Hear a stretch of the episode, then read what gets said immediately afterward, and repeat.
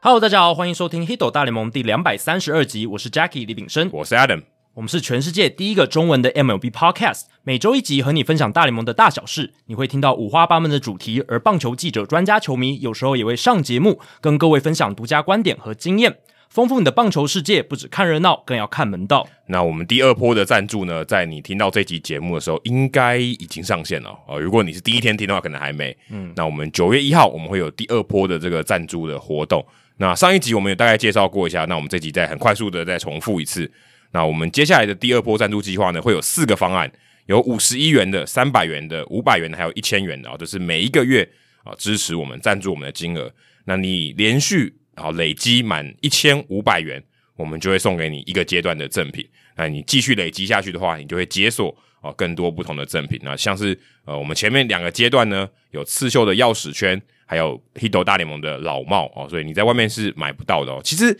类似的产品，刺绣钥匙圈在台湾也很少看到，所以其实是蛮特别的一个商品。对然后 Hito 大联盟的老帽呢，就是之前啊，因为很多人反映说啊，棒球帽可能比较太阳刚了啊，比较偏男性，所以我们选了一个比较中性的啊，欢迎女性的朋友啊，也可以来多多支持。如果大家对这些回馈品好奇的话，我们之后呃都会把这个回馈品呢，还有泽泽的这个赞助页面呢，置顶在我们社团的那个贴文上面。哦，对你现在看这个这集节目的节目叙述里面也会有泽泽啊，或者你到 Google 搜寻泽泽 Hito 大联盟也可以找得到。对，那这个泽泽的页面里面就会有这些回馈品的介绍，还有方案的详细的解说。那这样子的话，大家就可以更清楚的知道说，诶，这些方案要怎么样去赞助，这样子。对，也是持续的支持我们，我们也持续的做节目哦，觉得这是一个很好的正向的一个循环。好，接下来是念留言时间哦，它的标题是零八一八哦，它是用这个中文字写的零八一八。他说：“两位主持人好，听完两百三十一集之后呢，也决定要来留言，因为听到冷知识，发现原来我跟张玉成还有我的爸爸啊，还有 Roberto Clemente 生日是同一天哦，所以也调出这个零八一八的八月十八号生日的听众。没想到冷知识还有这种这种功效，对，刚好撮合到 生日都同一天的 人。哦对，因为其实三百六十五天嘛，其实这个几率是有一定蛮高的啦。嗯最近也很开心看到张玉成有好的表现哦，最近连三场开轰，嗯，都是反方向的全垒打，非常不容易。嗯，希望他能持续的产出长打火力，并有机会站稳二游的位置啊、虽然现在他现在都站一垒比较多了，嗯当然二游的话价值会更高一点。那之前因为没有听 podcast 的习惯，所以加入 Hito 大联盟的时间并不算长，大约是从两百集左右开始，两百集刚好是马里奥那一集。没错，那之后呢，就变成忠实的听众，很喜欢两位主持人准备的节目内容，可以让我暂时忽略漫长的上下班塞车时间。哦我、不知道你是不是住在洛杉 矶哦，洛杉矶的话塞车真的蛮长的，也增长了很多大联盟的知识，准备加入下一期的赞助方案。MVP 制造机也在缓慢的阅读中，不知道你阅读完以后把我放出来了没有？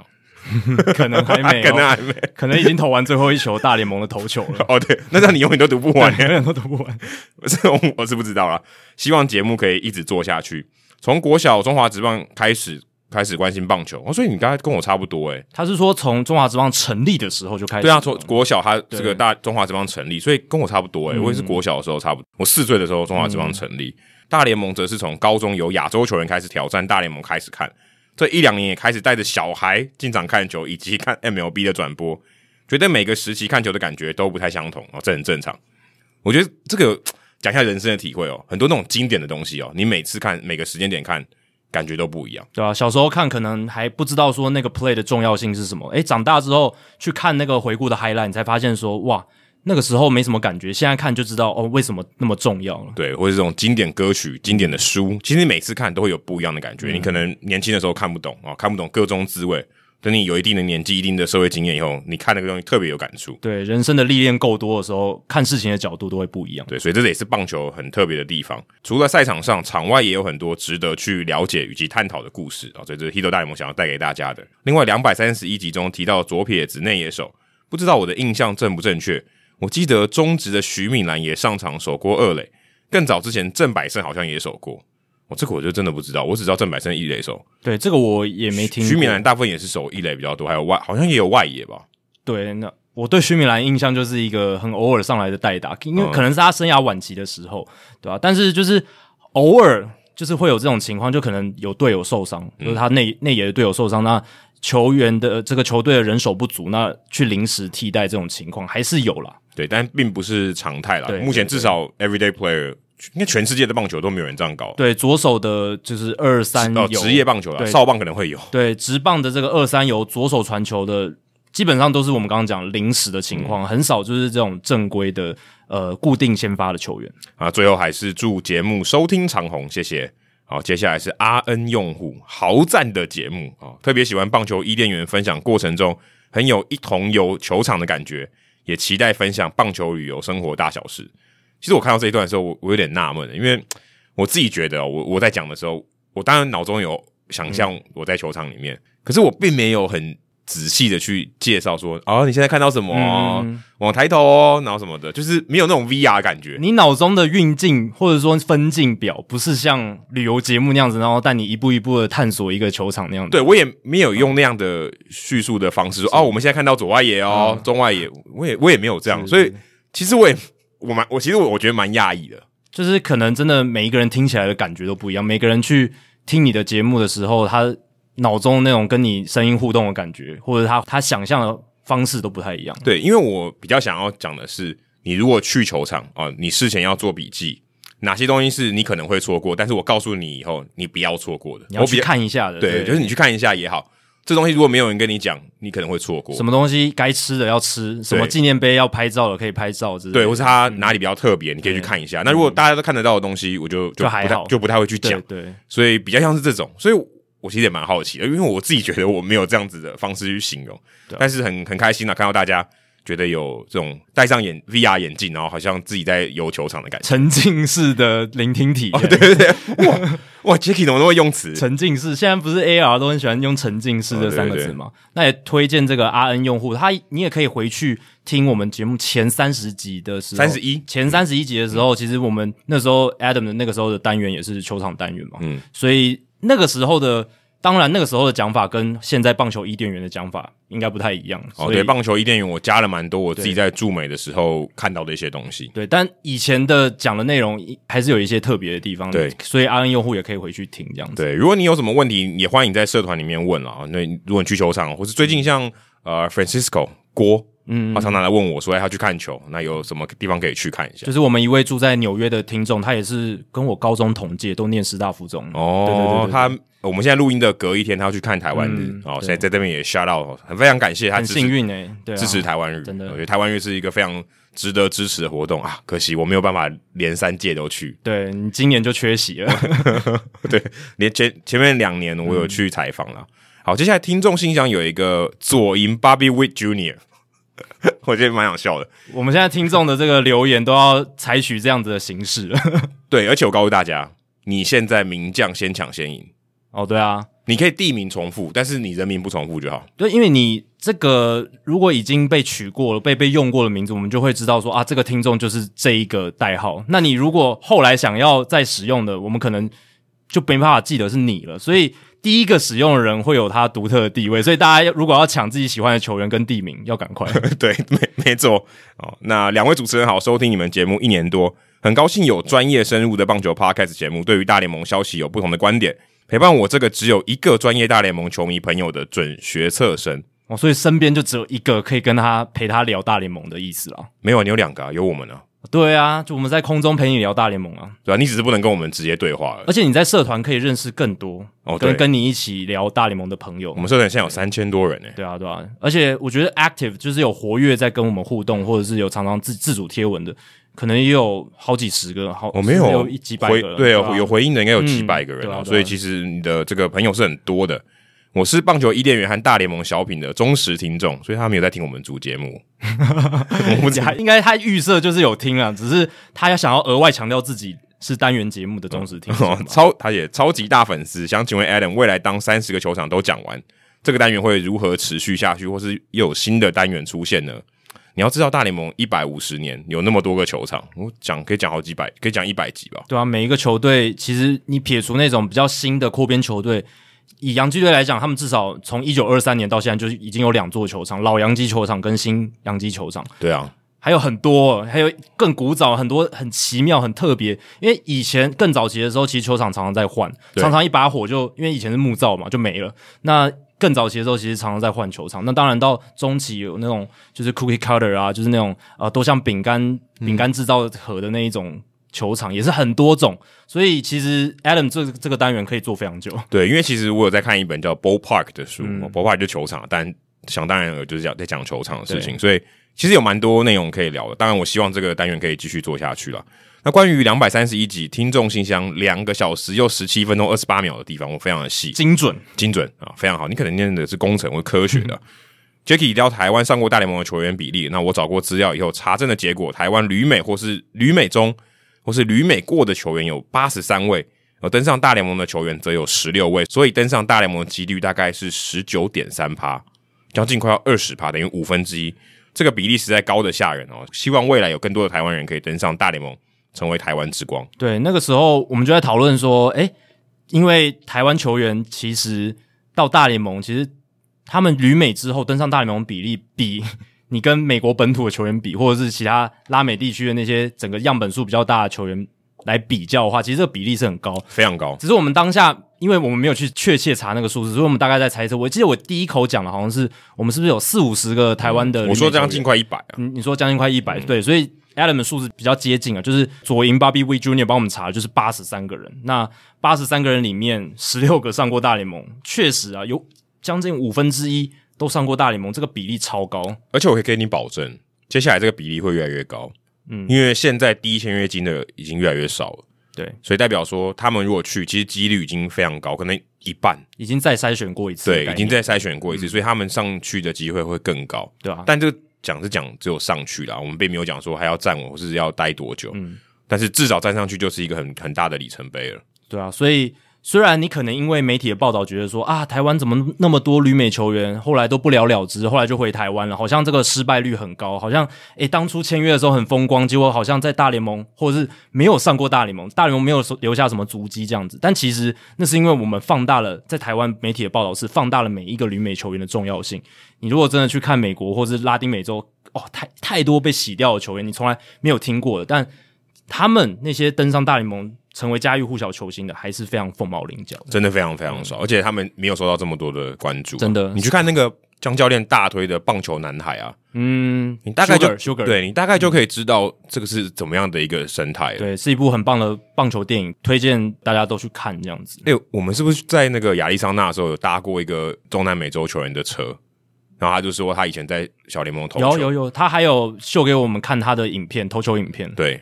你看嘛，就是其实这种人很多了，我们我们两个人搭个 Uber 都可以遇到了。对啊，但他就是没有回去的， 嗯，所以这种这就是你会有这种错误的印象，因为你看到媒体的报道，导致有一些偏颇。是。那左营 Bobby We Junior 他其实他在这个留言中间他有问问题啦，他是听众信箱的留言哦，对对对，那这个听众信箱的问题，我们就留到之后的听众信箱的单元再回答左音 Bobby w e Junior。好，接下来冷知识的时间哦，想要跟一个时事搭起来，这样就是八月二十六号的时候，美国时间八月二十六号，红袜王牌 Chris Sale 他在对双城的先发当中，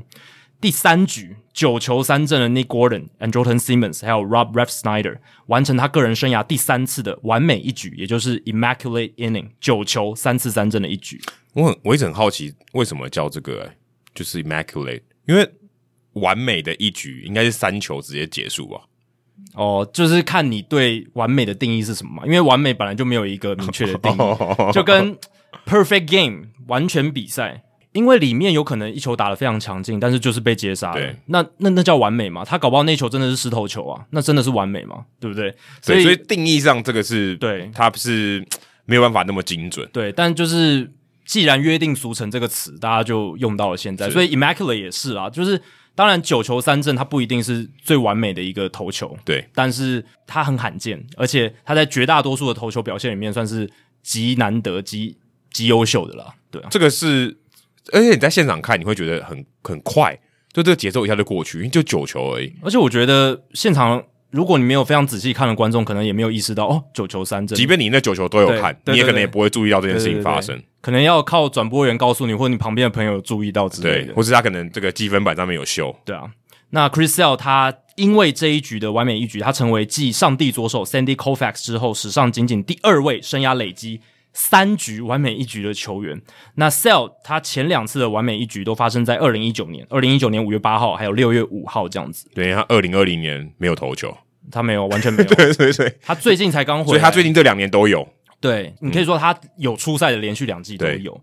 那这个球季他当然是前面都在养他的这个 Tommy John surgery 附件的伤嘛，这样子。那他现在回来之后，其实对红袜这个轮值帮助很大，诶，投的都还不错。那我这一次冷知识想问的是，诶，现役球员当中，其实除了 Sell 之外，只有其他两名投手生涯累积不止一局的完美一局哦，也就是两局，因为三局的就只有两个人，就是 Colfax 跟 Sell。那都是左投，对，那现役有两个人跟 Sell 一样是至少累积到两局的，也就是投出两局完美一局。那想请问 Adam 还有听众朋友，这两名现役的投手是谁呢？好难哦。诶、都已经限缩到现役球员了，可以猜一下。我记得最近的一个是 Michael Kim 吧，但他没有，他一定只有一个而已对啊他很年轻啊，他才而且而且他哎也我不是那种特别三振特别强的投手。这个这个几乎我真的没有在记耶，这很很难，而且这个说真的完全没有任何线索，因为这个也不见得就是你的球员很强，你就会达到这个这个对标不一这个定这个记录啊，所以你没有什么没有什么蛛丝马迹，就完全是大海捞针呢。但通常啦，就是三阵型的投手的几率还是比较高一点。三阵型投手是对，那然后控球也要好，因为有可能不见得是对方有挥棒，对啊，对啊，对啊，要也要很有效率。这样，通常是你第一印象当然会觉得要有载制力非常强的投手才有机会。 Gary Cole 有吗？ Gary Cole 我不确定诶、欸但这个真的太难了，完全没有没有任何想法。好了，给大家提示好了，目前这两个球员都在国联，目前这两个球员都在国哦，所以以一定有 Max Scherzer，哦，你觉得是 Max Scherzer？应该有 Max Scherzer 吧？这个是一个很合理的猜测，因为他他生啊涯有、哦，Max Scherzer 跟 Clayton Kershaw，他还有单场二十 K 过嘛？Max Scherzer，那 Clayton Kershaw 也是蛮合理的，他生涯投的够长。对，重点是够长。我对哦我现在的逻辑是够长，对，这个这样猜是合理，就是比较有几率，因为经验够长的话，他比因较为它有这个因为它可能几率真的很低，所以你的这个 base 越大，嗯，它有可能发生的这个次数越多。好。那不知道听众朋友哦，觉得这两名现役投手是谁呢？我们等到主节目结束之后再跟各位揭晓喽。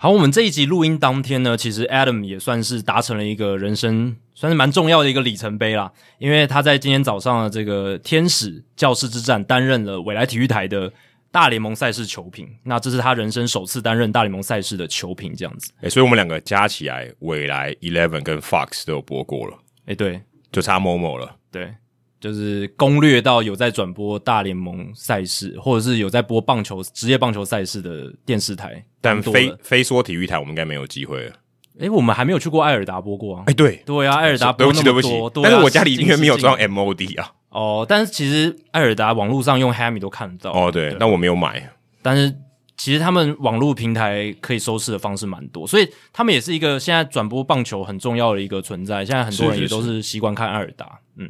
对吧、所以 Adam 这一次诶跟张扬主播一起搭档，诶转播这一场诶天使跟教士队这两支球队关注度在今年都蛮高的这个球队的比赛，有没有什么感想要跟我们听众分享？感想哦，内心话我等一下再说。但感想就是，之前播都播英文的，诶、这次播中文的反而觉得比较简单。因为毕竟英文都不是我们两个人的母语，所以我跟 Adam 的感觉也很像，因为我去年有播过这个，也算是中文转播这个大联盟赛事，我也是觉得说，诶、用中文来讲比赛，相对来讲，因为语言的负担降低了，所以会比较轻松一点。对，因为我今天播完一样也播三个多小时，可是我的头没有觉得很 痛，但我播完英文以后，真的会觉得有点痛。脑力耗尽到有点痛的那种感觉，对，就有点像那种就是你的马达，然后快要转不动的那种感觉，就真的很很累，就是有点后来到后来你的脑袋有点已经有点空转那种感觉。精疲力尽啊，真的是对，精疲就是力尽你身，你可你也你也许是醒着的，可是你你脑中已经无法思考任何事情，对就其有那实种感觉。大脑也是会消耗热量，去消耗体力的。那大脑没力的时候，真的是其实还蛮累的哦，就对啊是真真的是会觉得血糖很低，然后有时候甚至我来讲会头晕啦。但哎对， Adam- 会会头晕啊，会因为会因为头晕特别是如果你没有吃有糖分的东西的时候，你真的会觉得哦哦，这个快不行了，快要快要不吃了这样子。 加上那个听说那个转播间非常寒冷，对不对？我已经不知道有多少人，只要有人去过的，例如像那个 Dish， 是嗯然后像波哥，然后像子轩老师，都是有在未来转播过棒球赛事的球评，然后每一个人都跟我讲说很冷，要记得带一件外套。我有带，嗯，但还是好 冷，是好冷，真的 好冷。而且很冷的话，你身体会消耗更多热量来产生那个热，所以你更容易会很快就饿，或者是体力消耗比较快哦。对，而且我平常像我现在在录音的时候，我也会喝冰咖啡，嗯是哇，所以我在转播的时候，我也会喝冰咖啡。你应该买一杯热 热咖啡。可是因这个为热咖天气买热咖啡很可怕，感觉对，但是就是很冷，就是播到后来，然后冷气又一直吹，就真的觉得哦好冷，嗯，所以也会不知道就会有那种生理的反应，就觉得可不可以赶快 结束，内心告诉就是很冷了。本能的反应对因为啊，就是有点不太，就太冷了。啊下次应该要穿多一点。嗯，但这次转播其实真的跟我以前在播中指的时候，感觉就像你上次讲的，这个节奏完全不一样。嗯快到说，其实你要聊一件事情，其实不太容易。嗯，当然，他如果比赛，今天我播的是十比二，是所以其实已经有一段有一些是我们所谓的垃圾时间了。对，所以你可以聊一些东西哦。不过很可惜，野手没有上来投球。那在中华职棒的时候，他的间隔时间就真的比较多。尤其是球与球之间，我觉得这是最大的差异。中职投手球与球之间的时间长度真的比大联盟长蛮多的。对，而且他们也没有五局结束五分钟的尿尿时间，然后这个只有两分钟不到，一分五十秒，所以其实蛮短的。嗯，所以整个节奏播起来，感觉上，当然我们在转播的时候不能讲“快”这个字，但我们播起来感觉就真的是比较快。嗯，跟播一个中指的感觉，可能你大概大概就播中指大概七局左右的那种感觉。然后因为大联盟，我们现在平常在做 podcast，其实我们有一个习惯，但我觉得这个这可能比较不太适合放在转播的习惯，就是我们很多很多的资料，哎、对太多，嗯，因为大联盟的这个时比赛的时间其实很短，对，你要讲这么多资料其实不容易啊，嗯就是你反而变得，如果你准备了很多哦，如果你真的写得很细，其实你可以写出每一个人的球探报告，完全可以的，只嗯资是料说量太大嗯对了，，只是说你可这个是比较客比较二手的数据，但嗯是你还是可以写出一个有一定性说服力的这个球探报告了。嗯但是写到这么细，其实没有必要，对，就是你会发现无用武之地，就嗯是能讲到的其实真的很少。对，或者也没有那个时间给你讲，对，因为你不可能每一个张海都都报一下他的这个三振率、保送率多少。或者说都报一下哦，他当初选秀第几轮上来，或什么什么谁交易来的，就没没有那个时间，每个球员都去讲这些。虽然那些也还蛮重要的，很重要呃就是有些、呃、他是因为透过什么交易来的，或是他什么时候补强进来的。如果你有机会可以讲，可是并不是很多机会可以让你把这个人哦、呃介绍的很完整。当然有一个很大的原因是，他也不是第一次，观众也不是第一次看到他了嘛，所以你不用好像每一个人都是啊，hello hello，第一次见面这种，我每个都要很完整的介绍。所以我觉得这个是我们跟我们做 podcast 一个很大的差别，而且节奏上也不太一样而。且转播真的重点还是要在赛事本身上面，那个时候当下发生的事情，远远比老实讲比球员的背景资料更重要一些。当然，如果场上发生的事情跟球员他的背景或他的一些经历有关，那当然是那些资料也很重要。可是最主要主播球评的工作还是要把那个时候当下发生的事情，让观众朋友确呃很明白的知道说到底是怎么样。对，所以比较不像我们录 podcast，对当然我们 podcast 我们也会有顺着那个 flow，是就我们聊到什么，我们想到什么，我们会讲出来。嗯嗯，但是大部分时候我们还是已经有一个框架哦，嗯一个说我们要聊什么。可是，在比赛的时候，基基本上你就是跟着那个比赛，你顺着那个比赛的 flow，嗯对它发生是什么事，你就讲什么东西。对，所以其实是蛮不一样的。所以我在播之前呢、哦，利群主播也有传讯息给我说，他说电视广转播不是广播，也不是 podcast，嗯，特别提醒我，因为我们有在做 podcast，不需要填的太满，嗯，因为我们其实现在如果我们两个人讲话，我们很少超过两秒钟的空白。我们超过三秒空白，大家就会觉得自己的耳机是不是坏掉了，或是我们可能卡痰， 是怎么样？而且因为 podcast 我们都会后置，我们基本上都会把多余的空白尽量就就不要留了。对，对，而且我们会来回比较快是。可是，在电视转播的时候，基本上不太会这样。就你要把一些东西就留给画面去讲，把一些故事留给画面自己去讲就好。对，或者说它的节奏就是比较慢，那你也不需要刻意去填东西，嗯对因为你也不知道说那五秒后会会发生什么事。那你万一讲到一半啊，那是发生一件重要的事嗯情，你的故事被打断，这种事情其实有，而且你可以用一些技巧去避免它对。所以这个是一个很大的不同，嗯，所以我才播完以后，我真的觉得，因为我我之前没有播过大联盟，我们都播中职，是会有一个很深的感触，就是其实你真的要了解一些我们说很深入的话题，或是有一个很有趣的点，你在转播的时候，其实你能带给大家的东西真的很有限，嗯，就是一个很短的时间，或是没有那个时机。所以我觉得我们的节目还蛮有意义的，嗯，对我们就是无限，也不能说无限的时间，但是你就可以尽情的去聊那个话题。我们就算是补充教材嘛，有有点像是，诶、你看大联盟本身是这个赛事本身是一个主干，可是有很多趣味的细节，有很多在转播内容里面你没办法听到，因为时间的关系没办法听到的，我们在。这边用这个 podcast 的平台补充给大家，让大家看得更有况味，让这个比赛不是只有一个单一的面向，更立体，每一个球员都变得更立体了，对吧、这样比较好玩，虽然你在转播的时候也可以讲这些东西，但是那个时间就是不太够，对啊或是那个气氛，或 是诶，如果你今天你没有跟你的主播或者主播球评，诶的话题有点对不上，你也没办法聊得下去。对啊，而且现在大部分的转播都是两个人为主嘛，你又不是像 Vince Scully 他一个人，对不哦，对他，他没有跟他抢话，他或是是传奇了，对啊，他有他那个非常独特的转播风格，他可以因为他一个人，然后他可以一边讲场上的状况，他也可以一边诶娓娓道来一个棒球故事，那个球员他为什么能打到现在，那他之前经历过什么，他是真的在说故事，可是是那个真的就是 Vince Scully 他独一无二的风格，现在恐怕也没有人可以这样，或是可能也很难没有人愿没有人愿意这样做，因为太累了。对，那个我觉得那个功力要非常高深，然后对那个比赛的节奏跟掌握度也要非常高。更重要的是，其实 Vince Scully 他其实也有一个后勤的团队在哦帮是是他是整理是是数据什么你的。不要以为他功课都是他做的，对这个这个我们没有要戳破他，但是就真的是这样子。在美国转播的那些球评主播，他们很厉害没有错，可是更有这个能播报把他们工作做得非常完美或做得更好的一个原因，就是他们有一个很厉害的数据团队，或者一些供给他们资料、喂资料给他们的团队。但是在台湾播球的话比较不一样，就是我们主播球迷要自己准备资料的，就是嗯，基本上不会有后勤团队说，比如说场上发生了什么事情，然后后勤团队马上递资料给你说，哎诶，这个是大联盟史上发生第几次？这个在大联盟转播他们都是这样子，就是他们数据团队就直接对拿拿数据给主播球评，他马上就讲出来，所以。你你会觉得说，诶，哎那些国外的主播球评怎么那么厉害，马上就可以知道一些立即的历史记录或什么的或怎么记得这么多事情？对，不是的，是他们后面有人就递纸条给他们了。但是在台湾做这个转播的话，你除了第一个方法是你听现场原音的主播球评讲的话是，第二个就是你要自己马马上快点查。对但这两个老实讲难度都颇高的，因为你就算听主播原音。因为你还是要讲话讲中文嘛，这个还是会分心的，所以也不是那么简单的事情，所以真的难度会比较高。哎、你突然一讲，我想跟大家分享一个点哦。如果你未来也想要跟我们一样哦，做这个棒球的主播或者球评的话，我觉得有一个很大的关键就是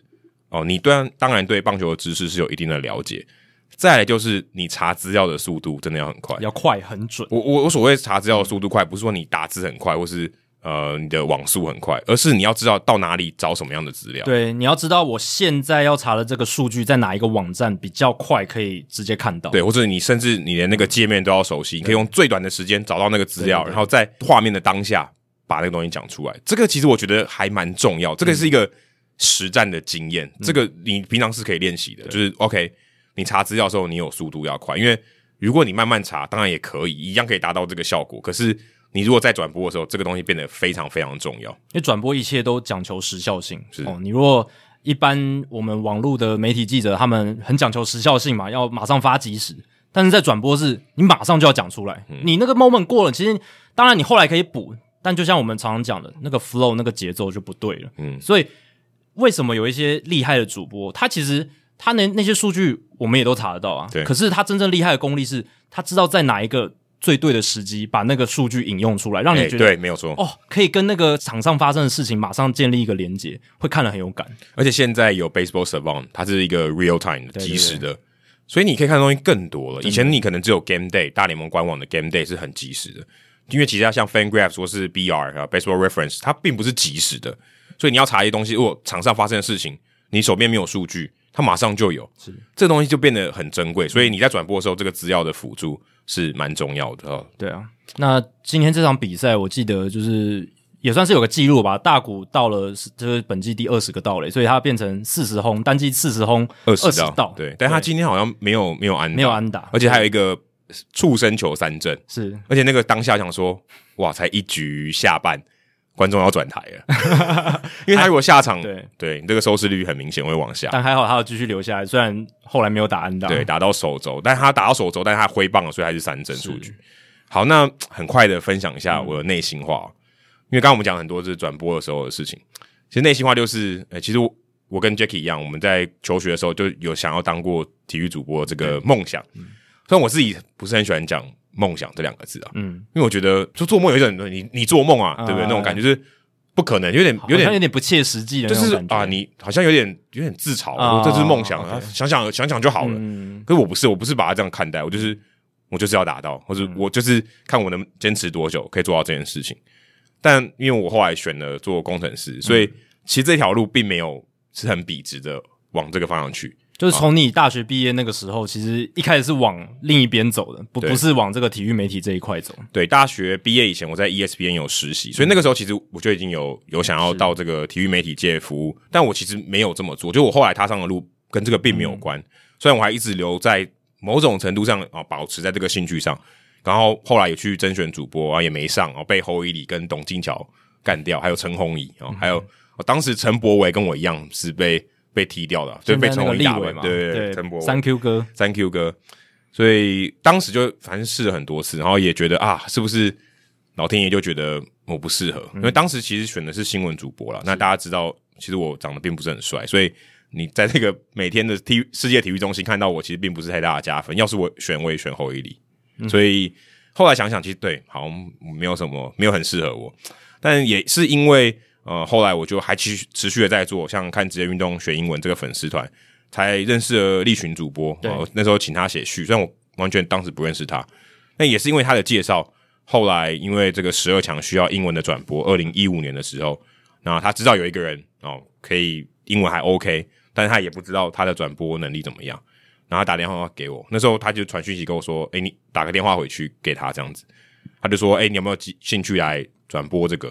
我说：“我连中文都没有转播过，嗯，就真的是蛮素的，在体育媒体上。超速，就是我也没有。如果我今天有用中文播过，或是播过三级棒球用中文，我也许还可以试试看。第一个我不是母语人士，第二个我连中文都没有播过，你要我去播这个，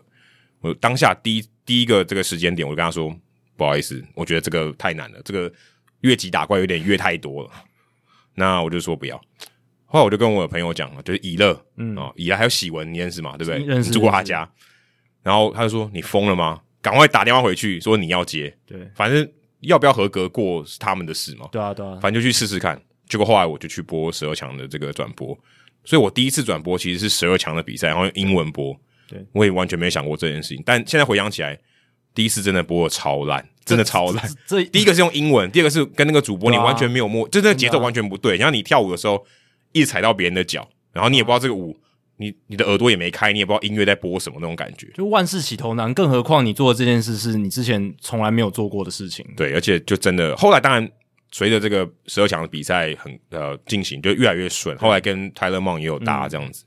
然后后来又 Eleven 找我们去播这个中华职棒，也都是英文的，所以那时候想说啊，其实也圆梦了啦，就可以了。嗯，但是你还是觉得有点遗憾，就是怎么还是没有播到大联盟的比赛，然后用中文转播。就是替这个台湾的球迷讲解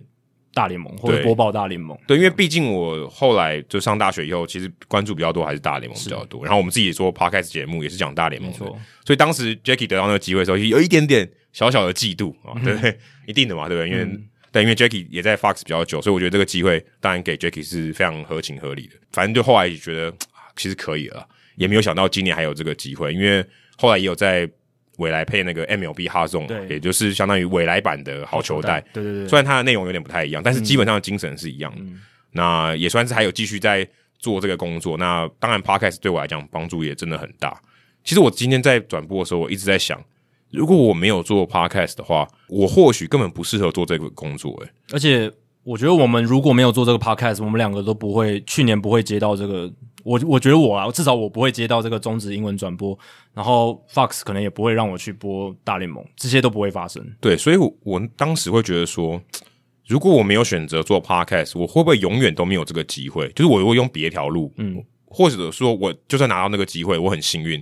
我可能恐怕也做不久，因为 podcast 对我们来讲是一个很长的训练，嗯，这是真的一次很长的训练。虽然大家现在听我们。哦，这样子，但我们也是做两百多集，坦白说，我们第一集、第二集也是前面几集也没有到很好，然后整个 flow 可能也没有到那么好。可我在转播的时候，有一个感觉一直在提醒着我，就是我们平常练习聊天或是练习接话，然后观察这些东西的能力，跟以前真的已经完全不一样了。嗯，这是一定的，就是你随时你都可以接一个话题，或许你这个东西没有了解的这么深，但至少你接得到，你只是接的没有那么漂亮而已。对，但这个东西是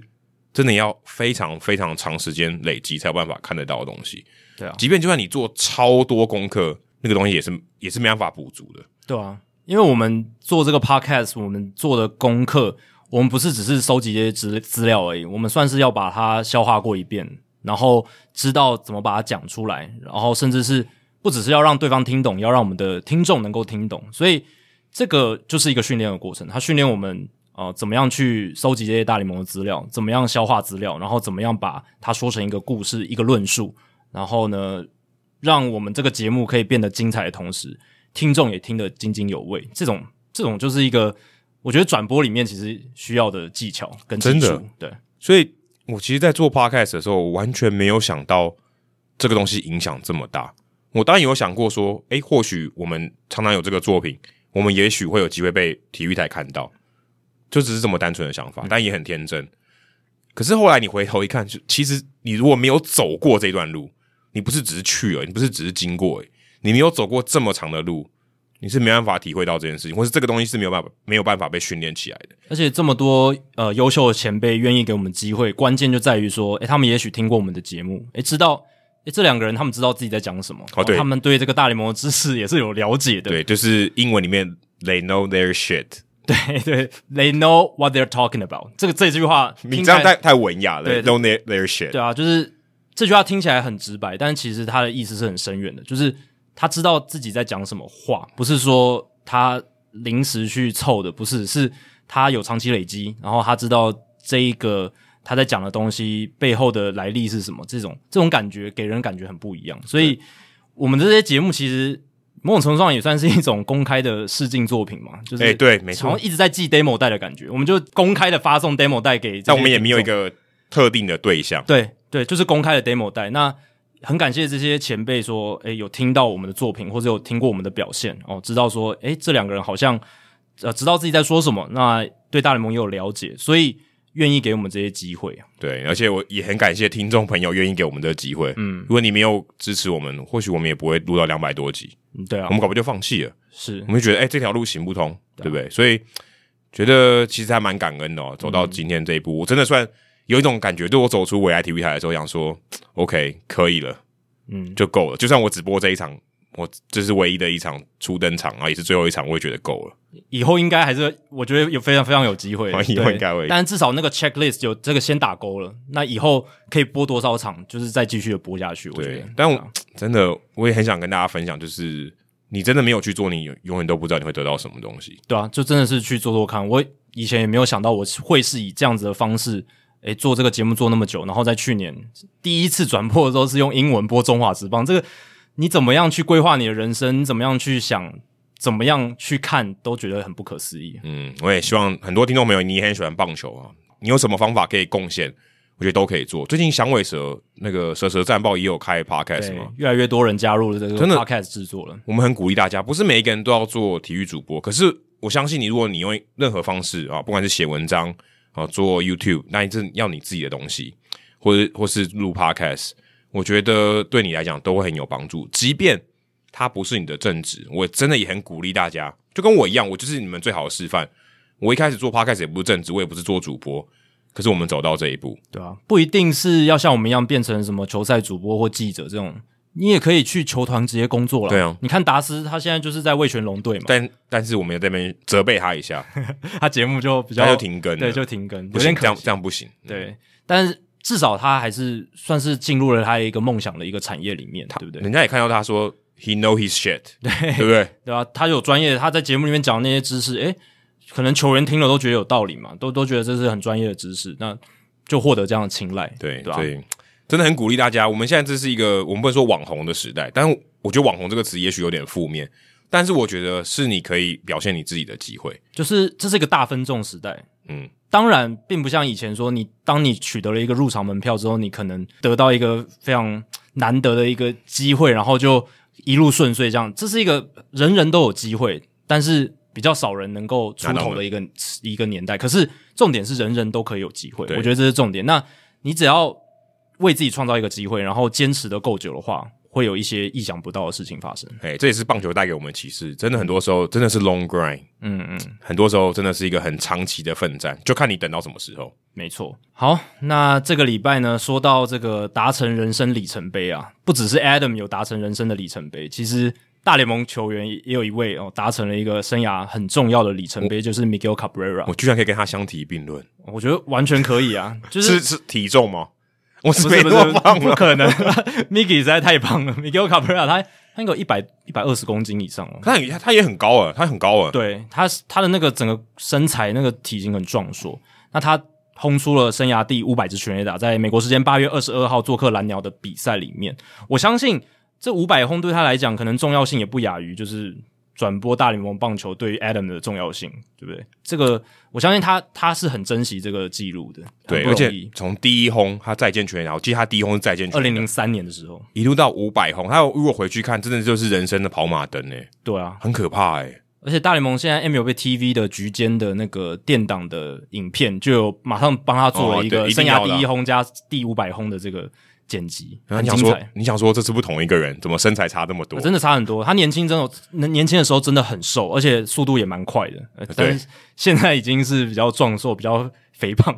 不不要说肥胖好，比较比较臃肿一点。臃对，臃肿的比较好听，我觉得好一点呢、肥胖听起来太负面了，但是比较福态，福泰可以吗？可以可以，因 为乡民也臃肿我觉得不好听呢、乡民也会说他是胖卡布嘛。对啊，胖卡布胖卡布，但是长得蛮可爱的啊，必须说他的对那个他有点娃娃脸啊，对他的 chubby 他的 face 脸其实就是他的这个五官，其实感觉从年轻到现在没有什么变。也没有什么变。对，那他也成为史上第二十八位五百轰俱乐部的成员，而且他现在生涯累积两千九百六十支安打，只差四十支安打就能达成三千安。那他的合约至少还要走两年，到二零二三年结束。当然，二四二五这两年他还有两个条件选择权，就是只要他在前一年有名列联盟 MVP 前十名的话，就可以生效。可是我们都知道应该不太可能，所以我们之前有聊过这个话题、欸，对就啊他去买票就好了啊，哦，去跟记者买票，对这个有有讨论过，但是不鼓励，这不是好的行为，但是说这是做得到的。而且我觉得应该也不会发生了，因为会太明显，因为他成绩真的不足以达到这个 MVP 选票的程 度，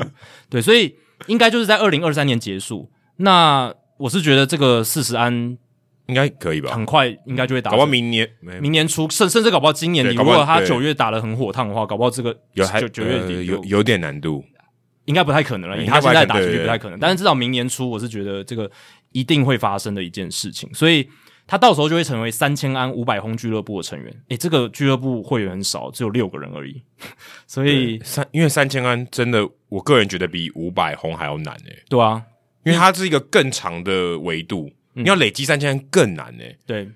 就等于说你两百安每一个球季，你要维持十五个球季，因为诶有有多少人可以打十五个球季？对啊，很多更有球多少员人可以一季两百安？根本没超少的吧？超少，三千安的难度我觉得真的比较高。就是你如果是现在越来越多那种大炮型的球员嘛，那你主要只要一年三四十轰，其实当然也是很难，也但是是也是也是不容也易，也是也是不容易。可是有很多两千多安的球员就达到五百轰的，是对，所以你看我们刚刚讲嘛，有二十八位五百轰的球员，但是只有里面只有六个人达到三千安，嗯，这非这已经非常说明了一非常切少，非常少这。已经说明了一切了。所以前六名成员是汉克·阿伦、Alex Rodriguez、Albert Pujols、Willie Mays、Rafael Palmero，还有 Eddie Murray，就这六位而已。还名人堂的几率有点低欸诶、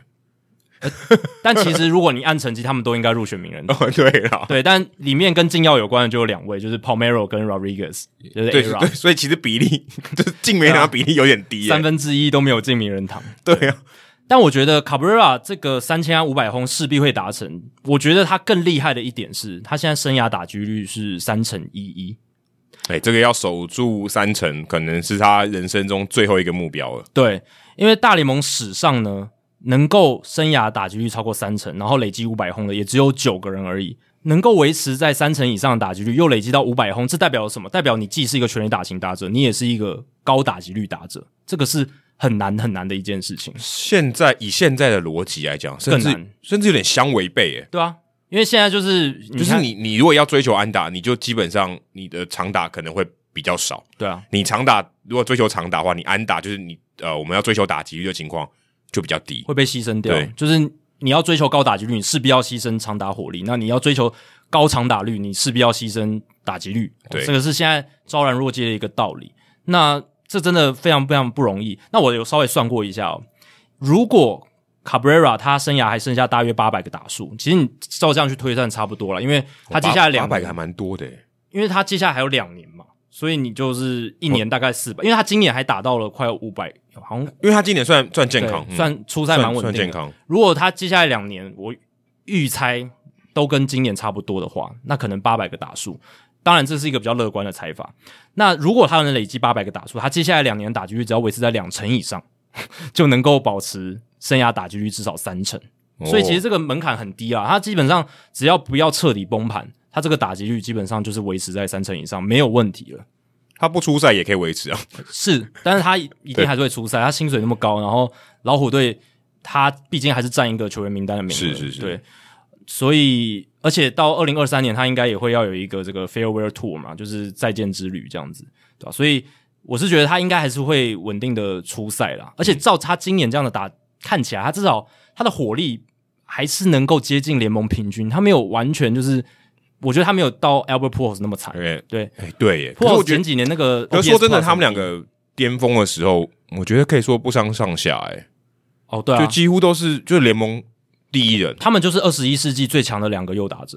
没有什么好说的。二十一世纪哦，对，二十一世纪哇，那这样比 m i t r o 还厉害哦，因为你把 m i t r o 放在哪里？纯打者来讲的话，因为、哦，纯打者，对纯打者，因为我是觉得这两个打者他们比 Mike Trout 我觉得更好的地方，他们打击率有维持巅峰期更好，我觉得而且给人的在打击区的惧怕感，就他们巅峰的时候感觉更大一点。是，而且 Mike Trout 他这就是回到传统派跟数据派一些论证，但我还是觉得 Albert Pujols 跟 Miguel Cabrera 留在球迷心中的印象的画面比较多，就是他们重要时刻的这个打打哎名场景比较多。哦，明对他们打进 Mike Trout 真的很他们打进季后赛的次数很多啊就。Mike Tr- 对，比哎、较甚多至但是 Cabrera 第一年就打进季后赛，哎，对啊，就拿下总冠军。对啊，但是我必须说，这跟他们打击形态有关，因为 Mike Trout 他还是选球选的非常精，他上垒率非常高，很很精于选嗯球。但是比较吝啬出棒。对 p u o l s 跟 Cabrera 当然他们保送也不算少，尤其 p u o l s 他巅峰期的时候保送也很多，但大部分是出自于投手对他们的惧怕对，。就是投的比较散，他们其实 Cabrera 跟 p u o l s 都是比较喜欢把球打进场内，他们也都是很喜欢打打点进来的。而尤其尤其是 Cabrera，他是全方位的打者，他左中外右外野他都是，尤其他推打非常多，全垒是打有点像美职彭正明的感觉，哎就真真的蛮像，他打、哎真的蛮像的他哎打法很像，对，只是他的 power 比彭正明强了大概三四个档次以上，哦 对，当然不能比啦，只是说哎、有有像哦，风格很像，嗯，有像哦，常常 inside out 的打法是，对啊而且他们打击率也真的都蛮高的。都蛮高的，很稳定的打者嗯这样子。所以在我心里面呢，以纯打者的角度来讲，这两个球员甚至胜过了 Mike Trout，对吧、当然，Mike Trout 你说综合来看，他确实是可能大联盟史上最强的球员，最应该完就是最完整，哎最完整现在不一定哦，搞不好大股对，但至少巅峰的时候，Mike Trout 是最强。对，这而且而且他的毫无疑而问且他巅峰维持的很好久，还很还长，嗯蛮久的。其实老实讲，真的五六年真的蛮久的，对吧、啊但 Pujols 跟 Cabrera 名场面多，然后他们的打击形态就是比较赏心悦目的。而且 Cabrera 还有一个名场面，就是他不是人家要故意四坏球保送他，那个时候故意四坏球保送还要丢球的时候，他去打碰碰成一支安打，嗯对啊，那个那个也是名名场景啊。这个应该可以算是他所有非全垒打或是冠军这个奖，就是庆祝画面以外，最常被拿出来讨论的，对或是捉捉弄别人这个一垒跑者的时候，对啊，就是或者是那种 blooper 集锦，那种滑稽画面集锦，哦，是跟这个球迷互动也蛮多的，对对，通常都会包含到 Cabrera 这些画面。对对，对啊，所以我是觉得 Miguel Cabrera 他在历史上的地位真的蛮高的，而且他比较少一些负面的新闻，一直以来都还蛮蛮不错的。对，而且他人真的蛮亲和的，因为我有跟他打过招呼，嗯还有回我，对对啊，这这也不是说刻板印象，但是我就是真的拉美球员，你你以记者的身份在球场走来走去的时候，拉美球员真的是你跟他打招呼，他就是蛮热情的跟你打个招呼，欸真的欸甚至会寒暄个几句，欸我从来不只没是打招呼而我已。我从来没有想过这件事情诶、对啊，你现在一讲，我发现真的是这样欸诶、我还记得我们之前在红人的那个春训基地那边，然后 Russell Iglesias 也是有跟我们打招呼，然后有吗？有有有，哇塞，我完全不记得这回 事。他那时候跟 Michael Lorenzen 坐在一起嘛，然后哦对对对对他们两个人都有跟我们聊天啊，对对对啊对，我们还问 l o r e 问题耶。对啊对啊，我说为什么？么球都要丢回来？对我我记得这个画而且面。 Iglesias 还说他还记得台湾，他好像年轻的时候有打过一个国际赛，有来啊古巴队对对古吗？巴古巴队的时候，古巴队很很有可能来过台湾对啊啊。他对他对这个中华队印象是蛮好的，就是觉得是一支蛮强的球队这样子，对啊。哦对耶因，为你那时候戴 CT 的帽子啊，Chinese 台北的帽子啊，啊对所以他哇他哇就这个尘封在我记忆里面完全没有想起来欸我我印象太深刻了，对吧、啊而且很多我自己那时候跟你去春训的那个印象，就是拉美球员真的稍比较热情一些，然后对，而且他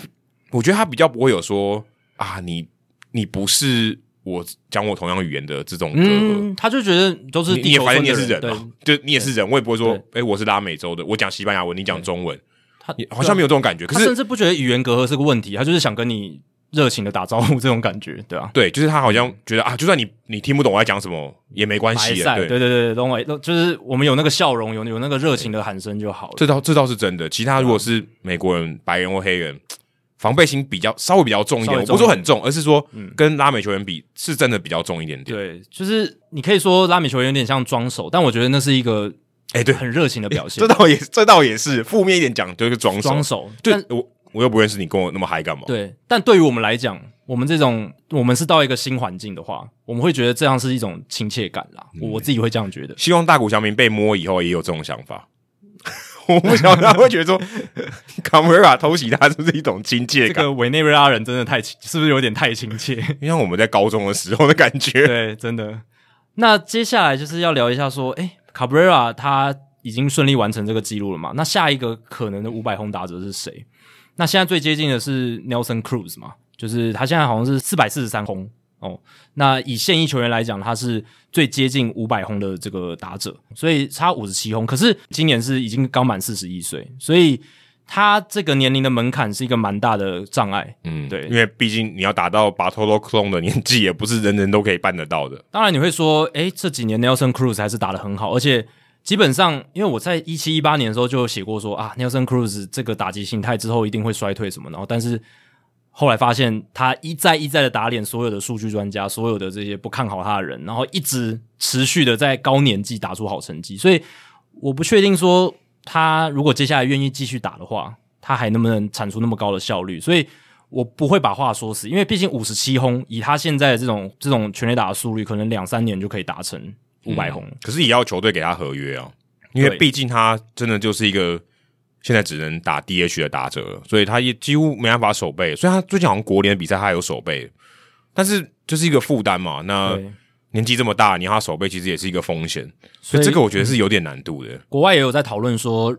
如果明年国联也开始采取指定打击制的话，哦，Nelson Cruz 就一定很有开机心会，对就，很有机会了，对吧、当然，他是一个。那接下来下面一点的话，我个人觉得比较有机会，像是 Giancarlo Stanton，哦，我觉我反而觉得这个超难，主要就是看他身体健不健康啊、对，因为他的重点不是那颗棒球，对而是他自己。他现在三百三十六轰，然后三十一岁的年纪，正常情况来看，你看他的 power 的话，OK 一定没问题的。可是他就是有点不正常，就是因为他伤病史太丰富，太丰富尤其是最近几年在洋基队，他的伤病的状况真的蛮严重的。他在一九二零年都出赛不到二十五场哦，然后他其实，在马林鱼一五一六年的时候也缺席蛮多场比赛的，对吧、所以这是他一直以来的问题。只是至少今年，虽然他今年也是有一些伤势，可是至少今年他出赛算回归比较稳定，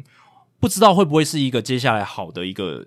预兆，对不对？接下来他能够在生涯晚期维持一个比较固定的出赛这样子。我反而觉得更难，嗯越老年纪越大，你要维持健康，我个人觉得是越来越困难。而且我觉得这就是体质的问题，这个不是说你练的壮，他当然已经超壮好吗？对不对？嗯你说要避免受伤，我觉得这个已经他已经用尽所有的方法了啊、哦真的就是可能要去拜拜啊、哦常祷告、哦保平安，不然我我我个人是觉得很难。对，那 Mike Trout 呢？现在三百一十轰，二十九岁，诶，他已经满三十岁了，今嗯，年他满30三十岁，哇，对哎、还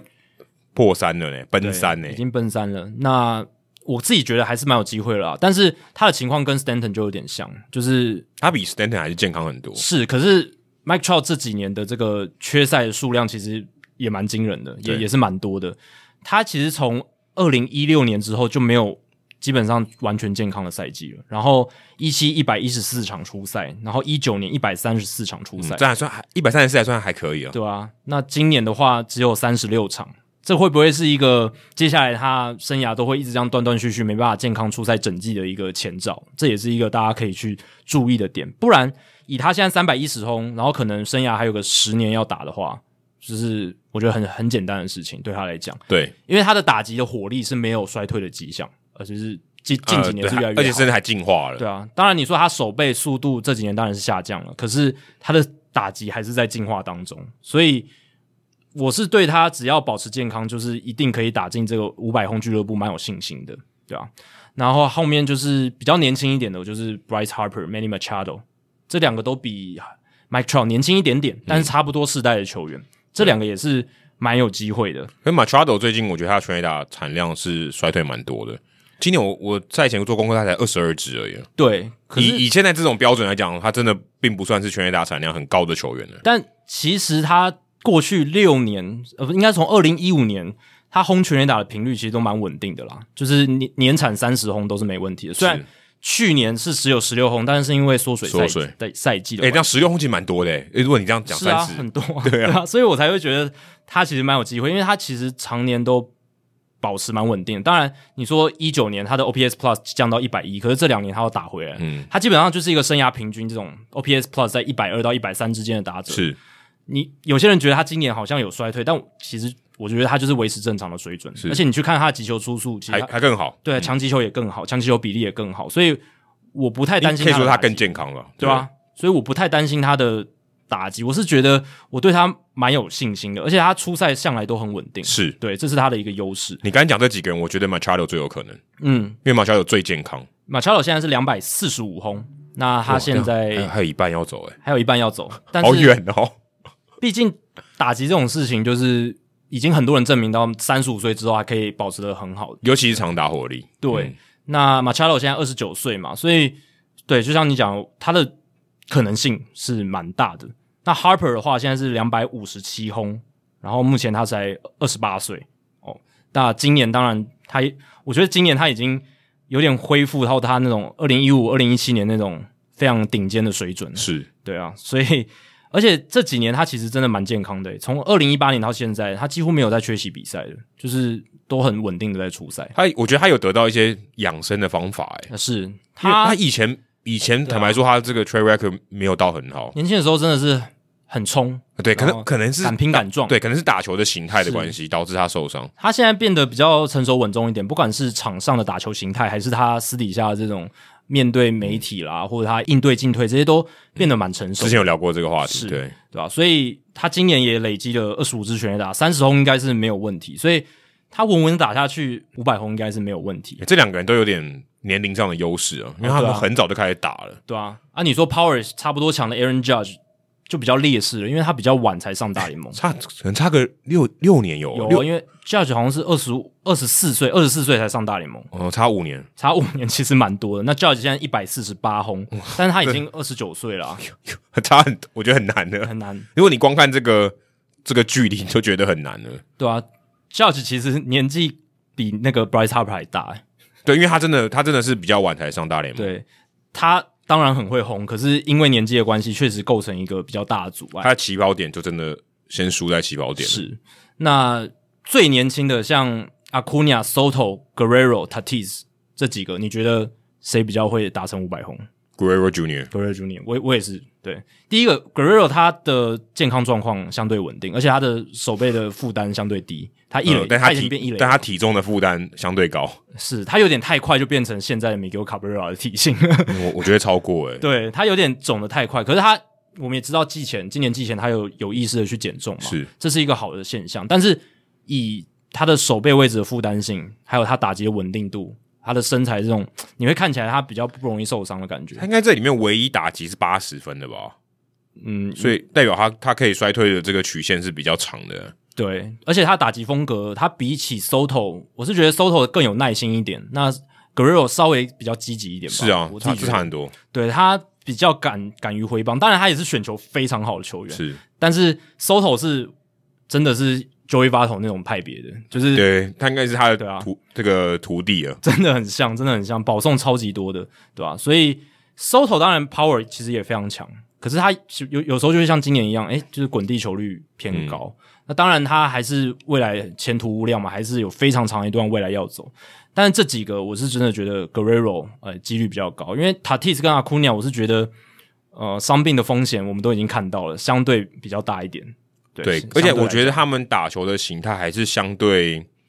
怎么说呢？我觉得长打不是这么追求的，或者他们的潜力，我觉得就差不多是这样子。嗯，就长打的潜力，我觉得天花板。你说 Gregor Junior，我觉得他的长打能力还是越来越更越来越更好啊。嗯，你可以看到他这这三年的变化。对，但是 Acuna Junior 或 Tatis Junior，我觉得以他们的这个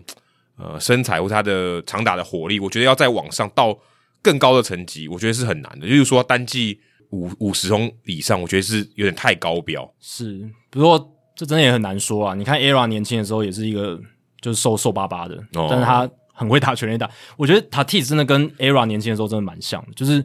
明明就是看起来很瘦，但是他们的协调性太好，所以爆发力很强。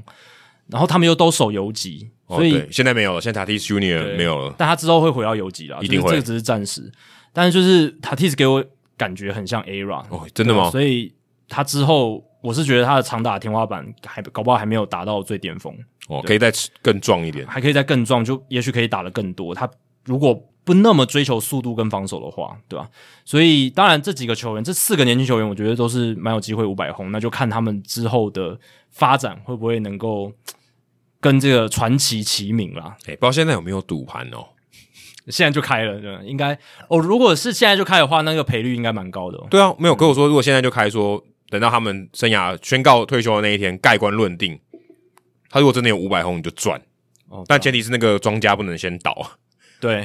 因为这个是一个很长的赌局嘛，可能要十几年。对，可能要十几年。毕竟你要达到五百轰，你就是需要至少十年吧。对啊。那我们刚才其实有提到说，Miki 他有宣告说他这张合约走完，二零二三年走完，他就要退休。那其实还有另一个传奇球员，已经算是传奇了，Yadier Molina 红雀队的传奇，他也在本周就是有宣告说他在，因为他这周也宣布就是他跟红雀队再续一年约嘛，一年的合约这样子，好像是一千万美金。对，以前刚好就是一然个后很很漂亮的数字，对，，二零二二年那走完之后，他就说他就要高挂球鞋了，所以高挂护具，高挂护具，高高挂捕手护具这样子。高挂面罩，所以这两个 Cabrera 跟雅典 Molina 这两个算是同世代的球员，是一前一后，一个二零三年上大联盟，一个零四年上大联盟，都算是那时候我们都还很年轻，然后很球迷的时候的，算是很重要的球星，，对，都即将要生涯要画下句点了。那我我看到这个新闻的时候，我就看到那个 MLB Network，然后 Pedro Martinez 他就有在节目上面讲说，亚迪，我觉得你要继续打下去。他说不不要，哎，我觉得这样很这种这种人都很自私，哎，当然，他也是有点带着开玩笑，但是他是觉得说他的好朋友应该可以再继续打下去，没问题。为了什么？为了一个不知道诶、就是爱棒球的心，可没有，可我就像我们之前节目讲的，我觉得如果你可以知道你的最后一球是哪一球，那感觉比较有福分，哎。而且是很难得的啦，真的比较少见如。果说打到说像假设被被 release 掉，嗯，那感觉蛮差的吧？对吧、啊虽然也是生涯，也是最后也是一个终结，可是那个终结的感觉差非常多。对，只是雅典莫林娜他其实已经有一个前科，就是说他之前也说过他要退休，就不打了，然后结果又反悔，对不对？可是那时候他是有点有点情绪勒赌气索，没有啊情绪 勒索，就说你如果不跟我签，我就要退休。那这个没有，他是应该是自愿的，对啊就是说，嗯，好了，我够了，我够了，对不对？对啊，所以还是有人说，嗯，有没有可能他之后像 Roger Clemens 那样啊，说了退休之后，然后又再复出这样子？但我觉得应该是不会的啦。我觉得只要雅典 Molina 没有反悔呢，明年就是 Molina 的这个退休巡回之旅。那 Adam 会跟他一起退休，Adam Wainwright Adam 不 Wainwright，是我啦，对我刚刚想说是我，故意的，我故意让你 吓一跳。我觉得他们两个应该就是生命共同体嘛。而且他们，我觉得也很神奇的是，他们既是头捕搭档，而且都没有离开过这个球队耶。对啊，就是一辈子都是红雀人，而且红雀魂非常的强烈。我以后那个红雀队那个 logo 不是两只鸟吗？嗯应该把它改成他们两个头，对啊，而且今年比比翼鸟， 比比翼分双飞这样。而且今年雅典 Molina 会回来红雀队，因为今年季前本来有传说他要去其他球队，对，对对，他今年还是会愿愿意到回来到红雀，是因为 Adam Wainwright 拉他回来的，因为他那时候其实跟这个红雀的管理阶层有一点闹脾气的感觉，但是最后 Adam Wainwright 就说：“哎、你看我都签回去了，你就你你也回来了，我也我也想要跟你继续再搭一年这样子。就没想到回来 Adam Wainwright 打这么好，哦”投太好了，这回春了，不知道吃什么药。对，以整个贡献度来讲，他是今年红雀队最强的先发投手。当然，Jack Flaherty 的他的 per inning 就是局与局来看，他更强，毕竟他比较年轻，球也比较强。可是 w a i n r i g h t 的贡献度，他的在场上的时间绝对就是比 Flaherty 的贡献来的高很多。 Flaherty 都在受伤哎，他中间有回来嘛？他对啊前阵子有回来一下，但又受又受伤了，对啊他没什么贡献啊。但是他有在场上的时候，其实哦他对，投得当然，蛮这当然。还是蛮好的但我要健康啊，对，要健康。老人比你还健康，只是 w a i n r i g h t 好像还没有说他要跟这个红雀再续约一就年嘛，还没啊。所以我刚才才还没问这个问题啊。所以我是觉得应该还是今年投成这样，我是觉得压力明年要留下来的话，温软应该也会留下来，然后搞不好就一起退休了。哇，一起退休的话，那明年九月份红雀队最后一场例行赛，如果他们没有打进季后赛的话，应该会没有，我我猜现非常现动在人现在这个，因为那个赛程已经公布了，对啊，我猜票已经应该已经卖我完已经了。卖完了哦，对啊，对啊，应应该已经，因为他不是已经宣布他要退休了对吗？啊，然后赛程也宣布，所以应该票可以卖完了。对。只是如果他们明年有打进季后赛的话，哎不，但是对呃，对例行赛最后一场一定会有典礼啊，一定会有啦，对啊。但我是说，如果有季后赛的话，就还有另一个更搞不好有更盛大的一个嗯告、告别这样。那那个红雀队要争气一点。对，要争气一点，要再让红雀球迷多看到这个 w a i n r i g h t 跟雅典莫利娜的组合。现在是看一场少一场的感觉，真的是看一场少一场对啊。哎、而且说真的，要有这样的组合，我我觉得可能未来一百年也不太容易见到嘞、因为我们之前有讲过他这个组合的难稀缺性嘛。我记得我数据单元有聊过，真的很难得，他们搭配的场数，然后他们我在而且我季觉后赛得搭配场数多也就罢了，嗯就你打的够长可以，那大家同一队这很难欸嘞、对啊，而且 w a i n r i g h t 就是跟莫利娜搭，表现通常都比较好，对，这这也很神奇。对吧、然后，如果这两个人都有这个巡回之旅的话，其实已经有一阵子没看到巡回之旅了，就是退休巡回之旅。上上一次应该就是二零一六年的 David Ortiz，对不对？哦，对，就是我这去几年我其实去都跑球场的时候这，这几年都是到呃，可能就是球季打完才宣布说退休或者是怎么样的， Mark Burley 这种，对，他或就者比较是低调啊，像 Todd Helton 也很低啊，他是到九月的时候才宣布要退休，就是球季快要结束的时候。哦是那这一些巡回之旅其实有一段时间很热门，像二零一二年有 Chipper Jones，二零一三年 Rivera，然后二零一四年 Derek Jeter，哦，那几年常常每一年都有这个退休巡回之旅，然后对，所以那个球队那些公关都很忙，对所到之处都。都要想礼物，好对累想礼物哦。然后都要赛前都要特别举办一下这个小小的仪式，然后又不是我球队 的， 我我干嘛我干嘛帮你弄？但是没办法，一定要弄。但是也增加了不少经典的画面啦，是是是也留下了很多难忘的回忆。其实也是蛮不错的，是只是有很多球员就觉得啊，我不要造成其他球队的困扰啦，我就低调一点。毕竟对场上有五十二个人，为什么你最重要？对，但是我觉得各有各的好处啦，就是像 Rivera、Jeter、Jones 或者是 Ortiz 或者是 Molina 这种抗张这种层级的球员，我是指我是觉得他们应该要有一个球季的时间，让所有的大联盟球迷都去算是怎么讲，再次向他们的伟大致敬，到每个对啊地方再次致敬一次，我觉得需要、欸，因为 Molina 其实。嗯，他打击上面当然有一阵子非常强，可是他防守端除了他这个领导统御能力以外，他这个阻杀的能力其实也是非常厉害哦。你如果从二零零三年算到二零二一年的八月二十五号，这整段期间，红雀队被盗垒尝试的次数是一千三百七十三次，是同期全大联盟最少的，而且第二少的响尾蛇是一千八百九十一次，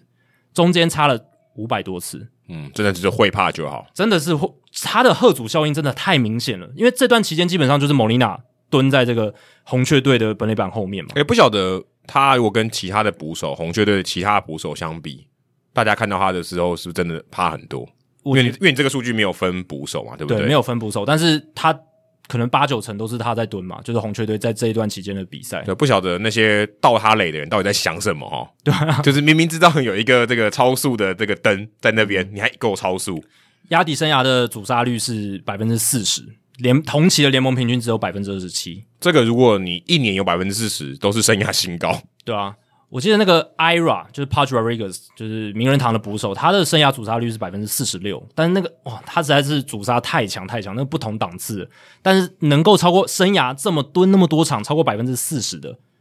这是太难太难的一件真事的情太，难了。非常非常难，对啊，所以有压力在本垒板后方的话，红雀投手他在面对对方跑者的盗垒战上面，可以省下不少那种分心的那种心力，这样子，而且比赛我觉得也变比较好看，有一种叠对叠的感觉。对啊，而且我记得压底有时候也会抓一垒的，对这个离也会哎垒太远的跑者，最近好像就有一球啊，对就有最近一最近好像有，球对对啊最近这个对啊礼拜好像就有。然后压力也是一个不错的投好球的捕手，嗯，他在 framing 这个投好球的技术刚开始的时候，他也是他的数据都非常夸张，嗯就是跟 Jose Molina 那种有的拼，因为 Jose Molina 是投好球的算是最强最强的一个捕手，二哥最强，对，二哥最强，那压底是三弟嗯三弟嘛，对。诶，他们就三兄弟对啊，三兄弟对啊，对啊，对啊，所以他二哥是最强的投好球捕手，但是三弟压底其实也很强，所以大大哥最近在天使队，今天转播还有看到他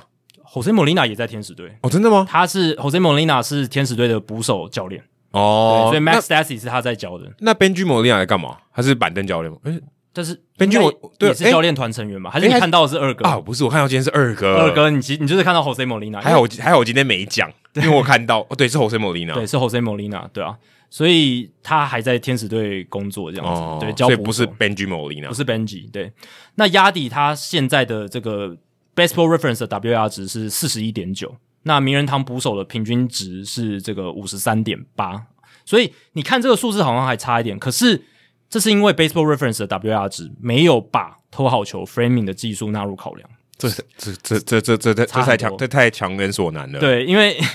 但是 FanGraphs 的有，FanGraphs 有把 framing 纳入他们 WR 值，那 FanGraphs 的 Yadier Molina 的 WR 值是五十五点四，五十五点四，所以但是但是这个 FanGraphs 跟 BR 不能比啊，是啦，但野手的话，他们基基本上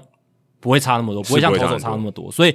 我只想强调说，你看。他在投好球方面的价值其实是非常高的，一个在五十五，一个在四十四十一而已，嗯差不可能 就差一可差一个档次。差差蛮多的，对啊，所以他在投好球的贡献也是非常非常高的。那压底的配球和统御能力，其实有一个数据可以看，就是他的捕手防御率。所谓的捕手防御率，就是他在蹲捕的时候所有的投手的防御率这样子。那二零零五年到现在，亚迪尔莫利娜他的捕手防御率是三点六九，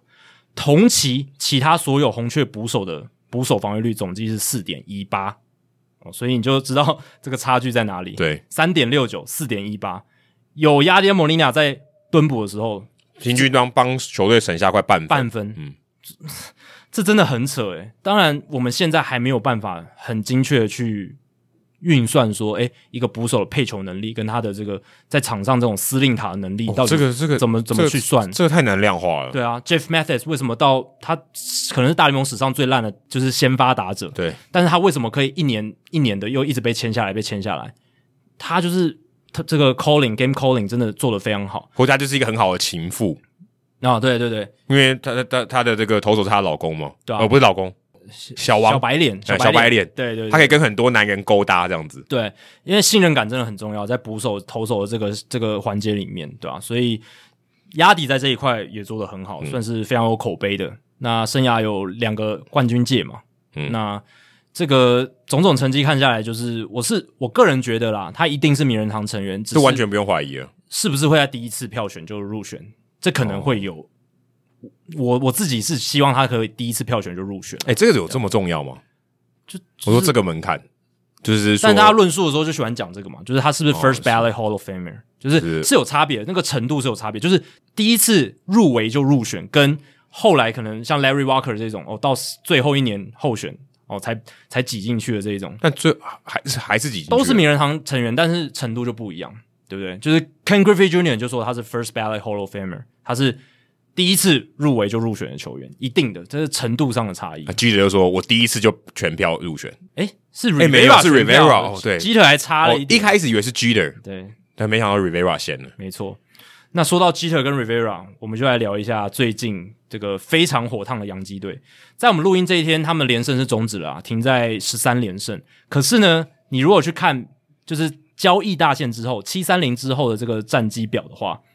洋基队他们的战绩是这段期间最好的。他们这段期间是二十二胜五败，胜率是八成一五。得分一百四十六分，失分八十八分，我非们可常以非常夸我张们。可以把之前我们讨论洋基队这个领袖会呃关门会议的那一集拿出来听，你就知道我们其实讲的也没有差太差差太远，对，因因为我们其实对他们很有信心。我们那时候就说，其实当然洋基队那时候是打线有一些问题是没错，就是状况都不好，对哦然后可能太偏右打这样子。可是终归来讲，我们那时候还是说洋基他是还是一个很有实力的球队，体那质很好啊，大部分的明星球员都不约而同陷入低潮，然后可能还有一些伤兵，那个时候还存在。那当他们恢复正常的时候，其实他们的火力还是非常可怕的。嗯，那当然投手这一块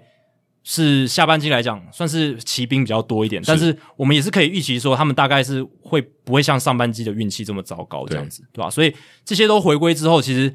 他们能够打出比较好的战绩是可以预期，只是他们现在的好是好到说，我觉得甚至还有超出我们当初的一些预期这样子。诶、哎就是 regression to the mean 的另外一种，对，又又到另一个极端了。就是他们现在有点超过他们自己能控制的部分了，就就是是运气有点太好。对，因为十三胜是连续十三胜是真的很难的，而且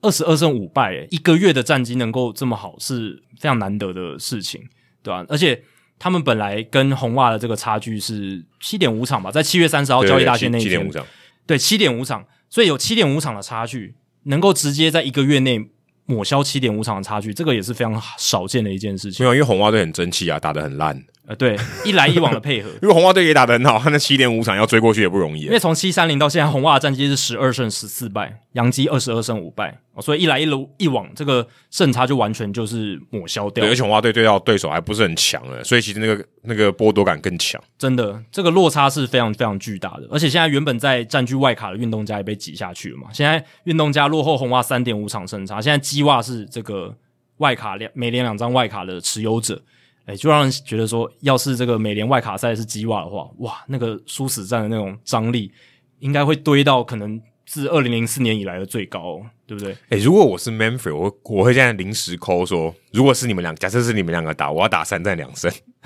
改成三战多赚一点钱， 对，诶、这差很多诶、为了差可能可能差一倍，可能差两倍到三倍的钱诶、为了鸡袜系列赛开一个先例，这样因为他就是输也是输死战啊，对啊所以但我觉得只有输一死场战有点太浪费，就有点太浪费了。当然，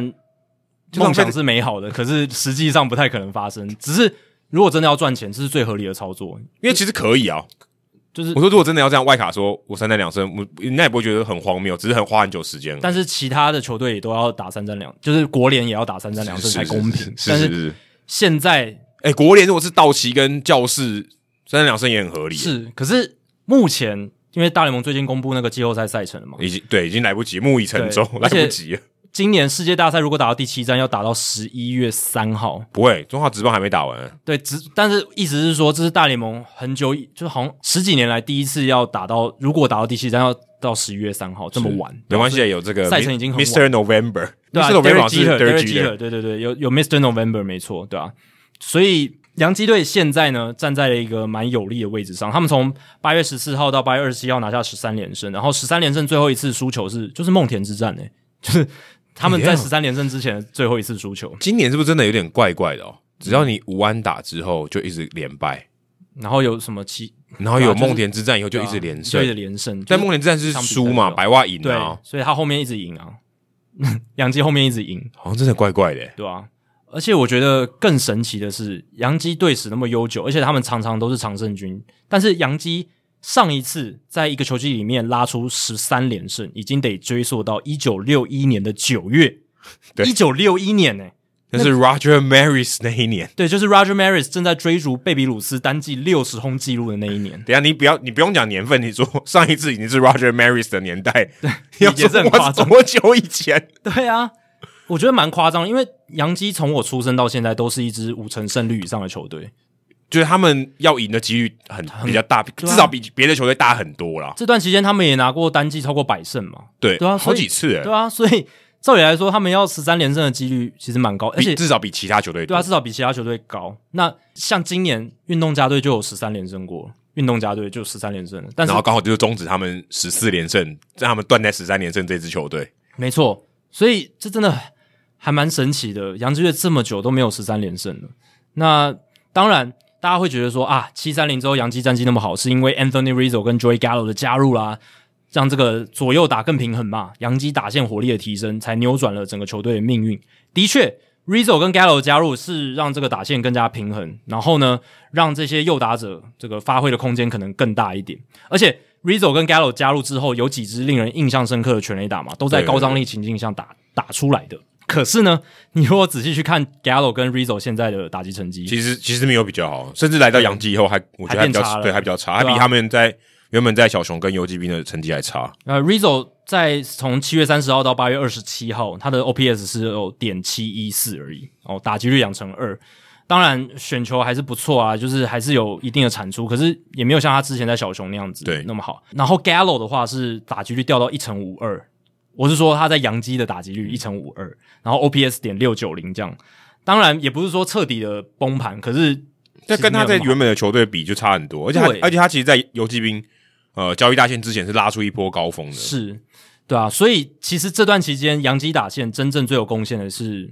j a n c a r l Stanton、嗯因为 Aaron Judge，因为他健康，因为他健康了，他只要健康就好，嗯就发挥他正常的实力了嘛，他不用守备都可以。对啊，而且其实你看现在洋基的他们赢球的方式就是得分啦，基本上就是全垒打狂 轰，对啊， Bronx Bomber 就是这对样啊， Bronx Bombers。他们两年前就是这样赢球的， 对啊，但这他个们就是很正常的洋基队，然后我们七月的时候，那时候就有说嘛，其实洋基队阵容没有什么太大的改变，对，所以他们当他们开始赢球的时候，他们也是用同样的方式在赢球。诶，所以你现在已经没有再听到说，像四五月的时候，那时候洋基球迷会说，一些不理性的洋基球迷就会说啊，就是把 Aaron Boone 炒掉了，Brian Cashman 也炒掉了，不知道在干什么什么的。现在好像没有听到这些声音，而且 Brian Cashman 看起来像是全世界最厉害的总管，对，呃可能如果大家说光芒队的总管以外，你就觉得 Cashman 应该现在就是最厉害，对啊，你看他不只是这两位，就是 Rizzo 跟 Gallo，他找来 Clay Holmes，、这嗯个很低调的一个补强。其实 Clay Holmes 来洋基之后，也在很好嗯牛棚也投的相当不错，对啊，更别提这个 Jameson t y o n 他找来的这个投手，到下半季之后投的超好，没关系，你只要有一个这个成功的关键，任何投手只要能转型成功呢，就是离开海盗队。啊，真的，现在真的是你只要有可以符合得出这个结论你，你只要符合这个条件，他就有机会重新脱胎换骨。对。当然这是开玩笑的，只是刚好有蛮多球员离开投手离开海盗之后， 真的啊，表现都变得蛮好的，对吧、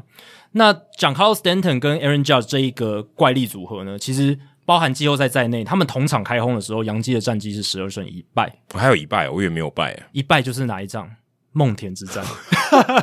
哎、对对，他啊，们那天他们两个都都有开轰啊，那天他们都有开轰，所以能不能让因那为天真的很神奇。那一战是被 Team Anderson 打败了。对啊，但是就是基本上只要这两个怪力男都有轰全垒打的时候，杨基就是基本上就会赢球。你就真的很难输啦。对啊，所以这段期间，洋基的整个打线的特色就是滚地球率下降，非球率的提升，让他们本来就很强的这种长城炮火有效的施展。是本来是滚地球，现在本来很多滚地球双杀打嘛，现在变成全垒打哦，自然得分的效率就变好了。他们在七三零之后的 WRC Plus 是一百一十五，优于联盟平均百分之十五。嗯这哎、这是团队成绩哦，这是很不简单的哦。在那之前是九十九嗯，就正常嗯就联盟平均，就是他们虽然上半季打的差，可是真的就是在联盟平均左右这样，但现在是真的打的比较好。但其实呢，他们真正能赢那么多球的关键，其实在于他们投手啦。我觉得投手才是真正主因，因为他们投手呢，在这个七三零之后的防御率是二点八二，全联盟仅次于道奇。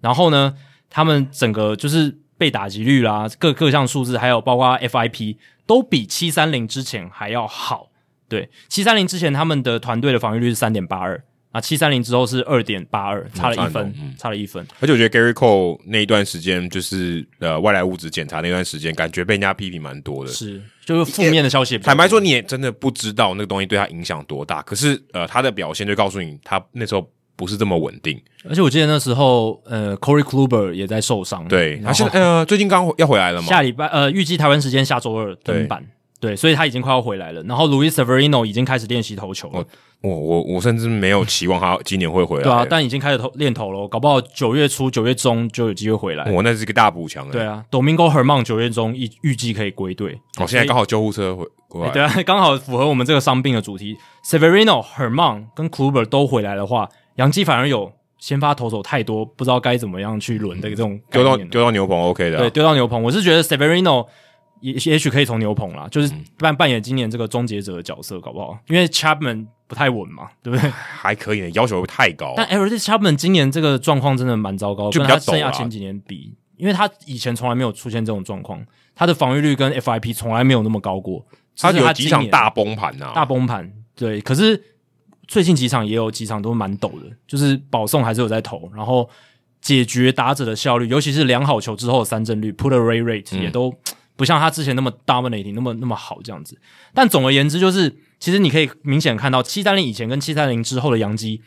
他们的 FIP 其实没有差到很多，但是防御率整个降了一分。嗯，所以整体来讲，我是觉得运气算是在这个七三零之后，在投手端这边帮助他们很多。可是这也是他们应得的啦，因为他们上半季的运气真的非常糟糕。运气这种东西有应得吗？我觉得应得就是说，你当你有一段时间运气很糟，你应得就是接下来会变好，就是他会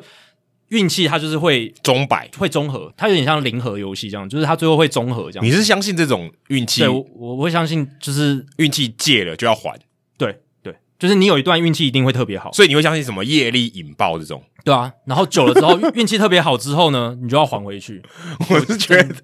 我是真的觉得很难，一路就是可能十年你运气都非常好，或者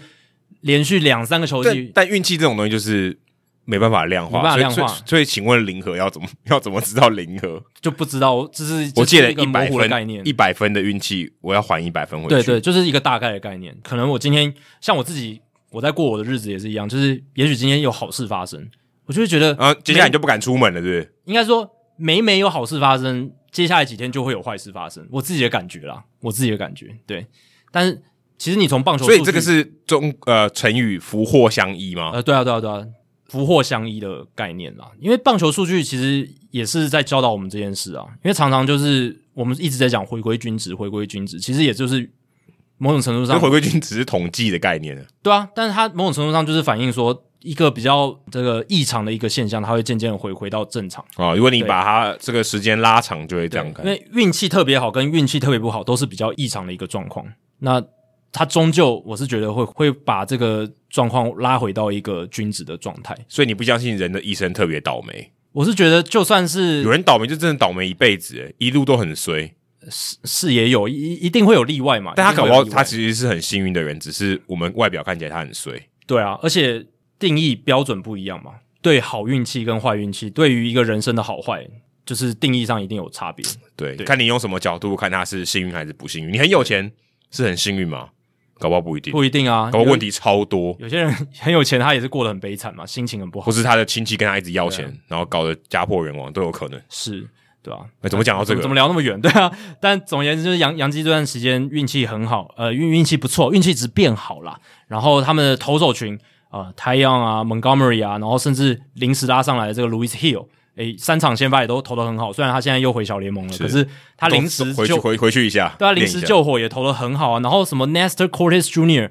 这本来是后援投手，然后拉来先发也都投的很不 错。对啊，抖抖抖抖人，对，就是他的投球姿势很怪异，对有时候会像奎头那样子对对对，摇那摆一下，对，对吧、那在这个光谱的另一个极端就是精英队，也是他们同分区的一个对手，称不上对手了，现在都是被压着打。精英队在称哎等一下称不上对手是一个双关语吧？呃是啊是啊是啊，真就是已经烂到我觉得没办法称作是一个同等级的对啊手，是他们已经不是大联盟层级的球队了，哇，这么这么 harsh 的 言论，就跟二哎、零、那我觉我是觉得精英没有烂到这种程度、哎，但我觉得就跟二零一二、二零一一年那时候的太空人差不多，就是他们基本上是一个四 A 球队，甚至三 A，对啊，可是十九连败这件事情，我不认为是实力反映的这说的事情。但我看的不只是十九连败啊，哦，我你看哦的是整个赛季他们的整个状况，还有就是十九连败，而且还有就是这个十九连败他们的得失分差负一百零八，这是史上最糟糕的十九连败，所以他们在这个连败记录里面，他们还缔造了一个平均每一场要输五点七分的这样子的记录，这个就是让我觉得这支球队嗯有很大的问题，对啊吧、可我看了一下他们这个打线，其实也没那么差哎、WRC Plus 还有九十四哎，嗯，所以你也不能说 他烂到一个完全无可救药的境界啊，哦、对啊，就是他还是比平均烂没有错，但也没有烂到他应该要十九连败的那种感觉。对，可是老实讲，你如果去看他们的打线，平均来看或许还可以，但是真正比较好的球员其实只有 Cedric Mullins。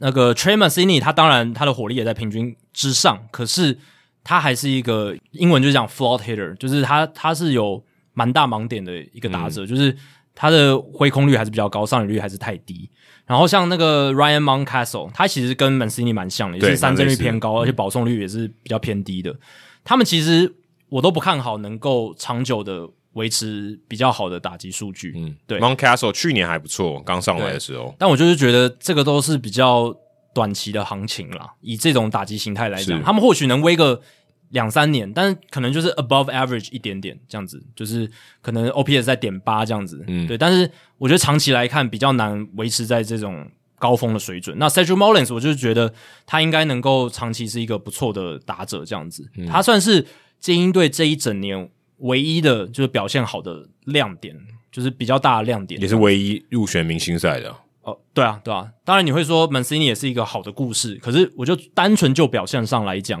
s a c h Mullin 是唯一一个我觉得值得一提的球员，但其他真的都很惨。而且其实精英从二零一八年开始就一直疯狂的输球嘛，二零一八年他们胜率只有两成九，然后呢，二零一九年三成三三，今年三成一五，当然去年好一点，四成一七，可是是六十战的赛季，如果拉到一百六十二场，他们到最后应该也是三成多的胜率。这就让人想到什么？让人想到刚扩编的大都会队。大都会队大家可能不知道，你如果去看他一九六二年刚扩编前四年的战绩，他们胜率是两成五、三成一五、三成二七、三成零九，很烂。这个是史上最烂的一个四年区间，每一年的这个输球的这个场数都一百一十场左右、 美国第一金刚，真的啊！第一金刚因为他们也是扩也算扩编嘛，对不对？对啊，就是新的球队啦，那个时候当时加入中华职对，棒的时候，加入中华职棒很惨，对。然后大都会队刚扩编第一年，一九六二年四十胜一百二十败，这个还是二十世纪以来最烂的单季胜率哦。可是也蛮合理的啊，你对就是找一群没有经验的人可去是做这件事情。之后扩编的球队都没有那么惨啊，而且你看像响尾蛇，甚至马上几乎哦，没没几年就拿总冠军了，对不对？但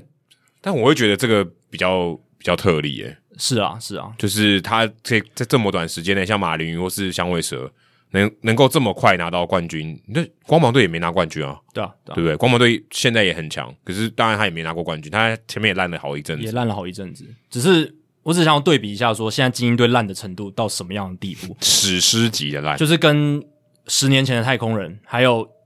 一九六零年代刚扩编的大都会差不多。费城人他们在一九六一年有创下现代棒球史上最长的连败记录嘛，二十三场，但是他们那个时候得失分差是负七十九分，他们二十三连败的得失分差是负七十九分，然后精英队十九连败就负一百零八分，嗯，投手太烂了，呃，真的真的投手每个上来他几乎每平均下来几乎每局都掉分啊。对啊，几乎每局都掉分啊。然后这个他们的现在先发投手群摊开来，只有 John Mins 一个人的防御率在四以下，其他人全部都在四点五以上，而且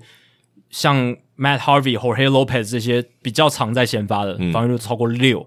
他们是固定先发哦、然后防御率超过六，这差不多相当于弹力球的中华职棒时代，呃对，上来就是在喂球，嗯，就是很惨很惨，防御率能低到五以下，已经真的就是王牌。对啊，当然精英队现在这些比较烂的战绩，算是管理团队他们某种程度上算是设计出来的结果。当然，你会说球员在球场上他们还是全力求胜，这是这是一定的，他们不会打假球、刻意输球，不会这么这么卑贱。但是管理团队 Mike Elias 他这个总管他规划就是要输球，所以他们整个舰队的方针，这个今年这支球队他们就是不会赢球的一支球队，我觉得，呃，规划要输球这件事情讲出来实在太残忍了，对吧、应该就是没那么想赢，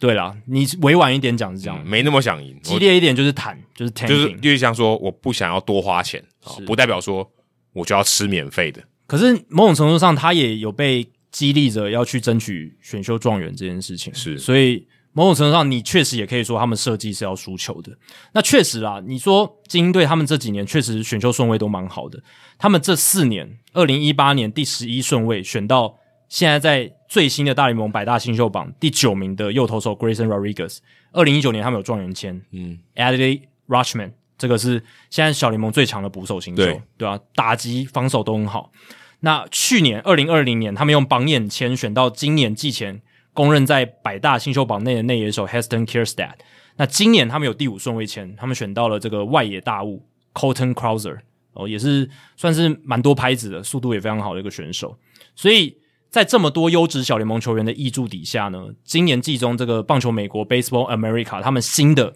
农场排名，精英队已经可以排到第二名了。这个是棒球美国开始评比这个大联盟农场开始，三十八年来精英队第一次到第二名，诶，这个其实我有点吓到。所以他们整个队是就是至少这三十八年来，他们的这个农场其实都一直不是很好，哎、可是第二名是很好啊，已经嗯很好对，我了。说，如果你前十名其实已经不错了，就是第二名是到更好，就是已经到达你只输一个嘛，对不对？一人之下，万人之呃，不是没有到万人之上了，嗯二十八队之上，对，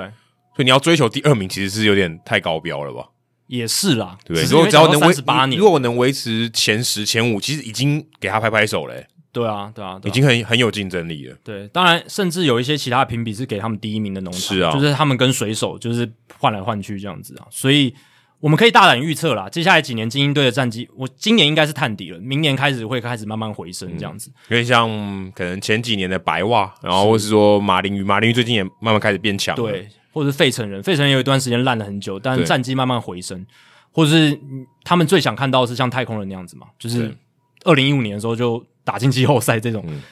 但是有一个变数，就是精英队本身的战绩或许会变好，可是他们能打进季后赛吗？这是一个很大的关键，因为你问的是什么时候啊？对第一个是什么时候，第二个是他们的同分区的对手也跟太空人的环境不一样。这个这倒是真的，可是我觉得这个跟马林鱼的策略有点类似啊，就是球队再强也是会潮起潮落的，对不是对？你说像杨基要强个二十年哦，这样球队当然很少啊，对不对？嗯红袜也烂过嘛，对不对对？蓝鸟也烂过嘛，光芒更不用说烂个更久，嗯嗯，还是我觉得还是很难说，还是很难它还说它还是有一个不能说多长的 window 这个这个时间的区间，对但是总是会有嘛，可是美联东区跟其他分区我觉得不太一样，传统上对啊，因为杨基它就是不会变烂啊。杨基有变烂过吗？没好，你说五成胜率是变烂没错，可是它还是有竞五争成力的胜球，率对，至少不是摆烂。它还是有实力的球队，你打它其实还是蛮容易输的欸、那红袜其实今年算是他们有点算重整年的、他们搞不好接下来就又要开始变强了。是，蓝鸟已经在变强了，他们接下来几年会应该都会蛮强的。光芒不用说，他们好像像打不死的蟑螂，永远就是可以用各种方式，即便先发轮值的投手，你可能一个都没听嗯过，可是他们就还是可以继续赢球，光芒应该代表格林兰了，因为就永昼哦永远都是光芒。永远都是光芒啊！你你看，我们季中的时候还说啊，Glassno 受伤了，然后今年也没有 Charlie Morton，也没有 Blake Snell，对，以他的阵容，说真的，光芒队的阵容其实蛮烂的对，啊，他们不需要啊，他们就是可以找到替补的方式，或就者总改就是有改办变法战略，就是有办法赢球啦，啊就是有办法赢球。啊对，所以在这个分区，精英队能够成功的实行这种摆烂，然后呢，后来变成常胜军的这样子的策略嘛？他们真的能够在接下来三四年内重返季后赛吗？我其实还是打上一个蛮大的问号。看看今年的巨人队，哎、你看有没有想说也好挤哦？有这个道奇又有教室，啊按、你凭什么？嗯巨人队杀出来给你看，对，巨人队是一个今年最大的惊奇这。这个我觉得很难说，这种只是这种事情真的看棒球看那么多年，真的很难说。基因搞不好就是有办法像复制一下，像呃、一样都有橘色的嘛，对啊，可是真的对啊，这就跟那个球球团的球员养成部门有很大是的啊关系。那至少精英到目前为止还没有展示说他们有这样子的能力，对不对？是然后你看，像费城人，他们也是牛棚还是烂到现在，他们前两年已经那么烂了，你会想说啊，应该可以想个办法，找一个厉害的分析师、厉害的这个生生物力学什么来调一下，来校正一下，结果这还是没有成功。嗯，我觉得可能比较实际一点的做法，应该是这个拆掉那个牛棚的建筑物，直接重盖。或者搞不 是好那边风水有问题啊。把地底下可能被埋了什么球衣挖出来，对，或啊，他们那个牛棚是上下双层的，嗯主客队换一下，对吧、换一下风水。换一下气这样子，对对吧、总之，确实就像 Adam 讲，有很多你不太能预测的事情。对啊那有像巨人这种很神奇战绩变好的案例，也有像费城人这种你明明知道问题在那里，永远解决不了的案例。 你怎么补，就是没办法补起来。对，所以真的很难讲。只是对于精英他们的重建，我是不太乐观。应该是说他们的实力会变好，没错。可是要能够有竞争力嘛，要能够在美联东区这个真的是火药库的地方脱颖而出，哇，难度很高。嗯，只要他的对手稍微可能没有那么健康，胜率稍微低一点，然后他高一点，就有机会啦，嗯，对不对？这种你说棒球都是五成五胜率，搞不好就是这个分区的第一了，没错，对不对？所以他还是有一些优势，所以也啊、如果是精英球迷，我我没有那么悲观啊不，用那么悲观了。嗯那说到不用那么悲观，那红袜队上半季的时候其实也不能太乐观，结果果啊然、我觉得他符合你刚刚说的，就福祸相依，真的福祸相依啊！祸来了，真的是上半季他们战绩虽然真的很好，可是真的不能太乐观。然后结果，诶，果然他们现在被洋基队挤下去了。那现在 现在看起来呢，红袜队就是要竞争外卡了，因为他们要跟光芒拼分区冠军，应该不太可能。应该没有机会了。那现在就是避免说后面的水手或者是后面的运动家追上来这样子，是或蓝鸟这样子。那当然，红袜现在有个利多就是 Chris 要归队啊，目前看起来有很大的帮助，他也感觉蛮健康的，投的球速球威 OK，而且压制力回到他在二零一九年受伤前的那种水没准错，所以这对他们来讲是一个很大很大的利多。还有利一个利多是 Tanner Hawk，他们这个新人的先发投手右投版的 Chris Hill，投的投非常投好，投球姿势来说嗯很，像，对。然后三振功力也不错，而且重点是控球好，FIP 非常非常优良，所以他现在也算是递补上了这个先发轮值的位置，因为他们已经把 Gary Richards 还有 Martin Perez 这两个哇很惨的先发投手调到牛棚去了。那 Hawk 跟 Chris Sale 补进来，算是诶蛮无缝接轨的，这样就补上去。嗯所以这对他们来讲是个利多，可是。真正他们下半季出最大问题的其实是他们的牛棚，因为他们打线没有问题，他们上半季 WRC Plus 一百零三，下半季一百一十一，甚至是变强的，，对，甚至变好还的。还找来 Schwarber，那对啊 s h r a b e r 也打得非常好诶、哎然后什么 Hunter Renfro 那些哦，都打得超好，呃就是 Renfro 应该是今年我觉得红袜队真的是隐形工程，很虽然棒虽然他的数据没有到非常好看，可是我觉得 Renfro 是真的是隐形工程，当然，你不会说什么什么诶 WRC Plus 一百四、一百五那对样子，没有那么夸张。可是还就是以他前几年那种打击率一成绩，然后现在打成这样，我是觉得 Renfro 真是的是会红袜票价红。袜队整个赚到，对，所以他们打线完全没有问题，重点就是在于他们的牛棚，呃，或者说整个投手群啦，因为他们上半季整个投手群 ERA 四点一零，下半季四点八一，FIP 也从三点八八上升到四点一四，所以是整体的变差。但是关键我觉得就是在第一个，就是我刚刚讲 Richards、Martin Perez 这些算是回归均值了，他们是不应本来就不应该投那那么 r 好 i Richards 应该就是外来物质吧，就送他一个匾额，就是外来物质，但他其实上半季也没有投得那么好，老实讲但他球会差超多，是就而且几乎就是突然有一种投球某种程度上的投球失忆症，而且我们之前有聊过，他还改变了他的配球嘛，对啊需求的速度也变慢什么的这个对这个对他来讲，季中要调整可能是真的蛮大的一个困难啊。那 Martin Perez 就是真的回归均值，就是他他的实力确实就是一个防御率大概四点五到五的这种吃局数投手，五号嗯投手真的是五号，那他算是回归到他该有的水准，所以基本上不太能用了。那他把他调到牛棚，所以在这样的情况下，牛棚的表现变差，所以就会造成很大的问题了。最大的一个就是问题出在他们终结者 Matt Barnes 身上。Matt 嗯 Barnes 他上半季超强，我记得他有拿下单月最佳这个后后援援投投手，因为他真的载质力非常强，他的速球、曲球都在一个巅峰的水准。是但是到下半季之后，哎、控球出状况，状况非常糟糕，他防御率暴增到三点多嘛，我记得他上半季都一点多，在排在对啊一点多，非常非而且常他好三。振率我记得好像超过五成了，对啊，将近五成，还超过五成。但是现在 My Barnes 的控球出问题，他速球的控球不好，导致他常常球速落后，球速落后，他曲球。他曲球主要就是三振打者用的，对，就是比较难抢好球速。对，引用引用性比较高，然后掉掉在外角的，所以当他球速落后的时候，他其实这颗曲球的威力就等等于人家就减不打半了，人啊家就不打了，对，就不打了，他就很好选。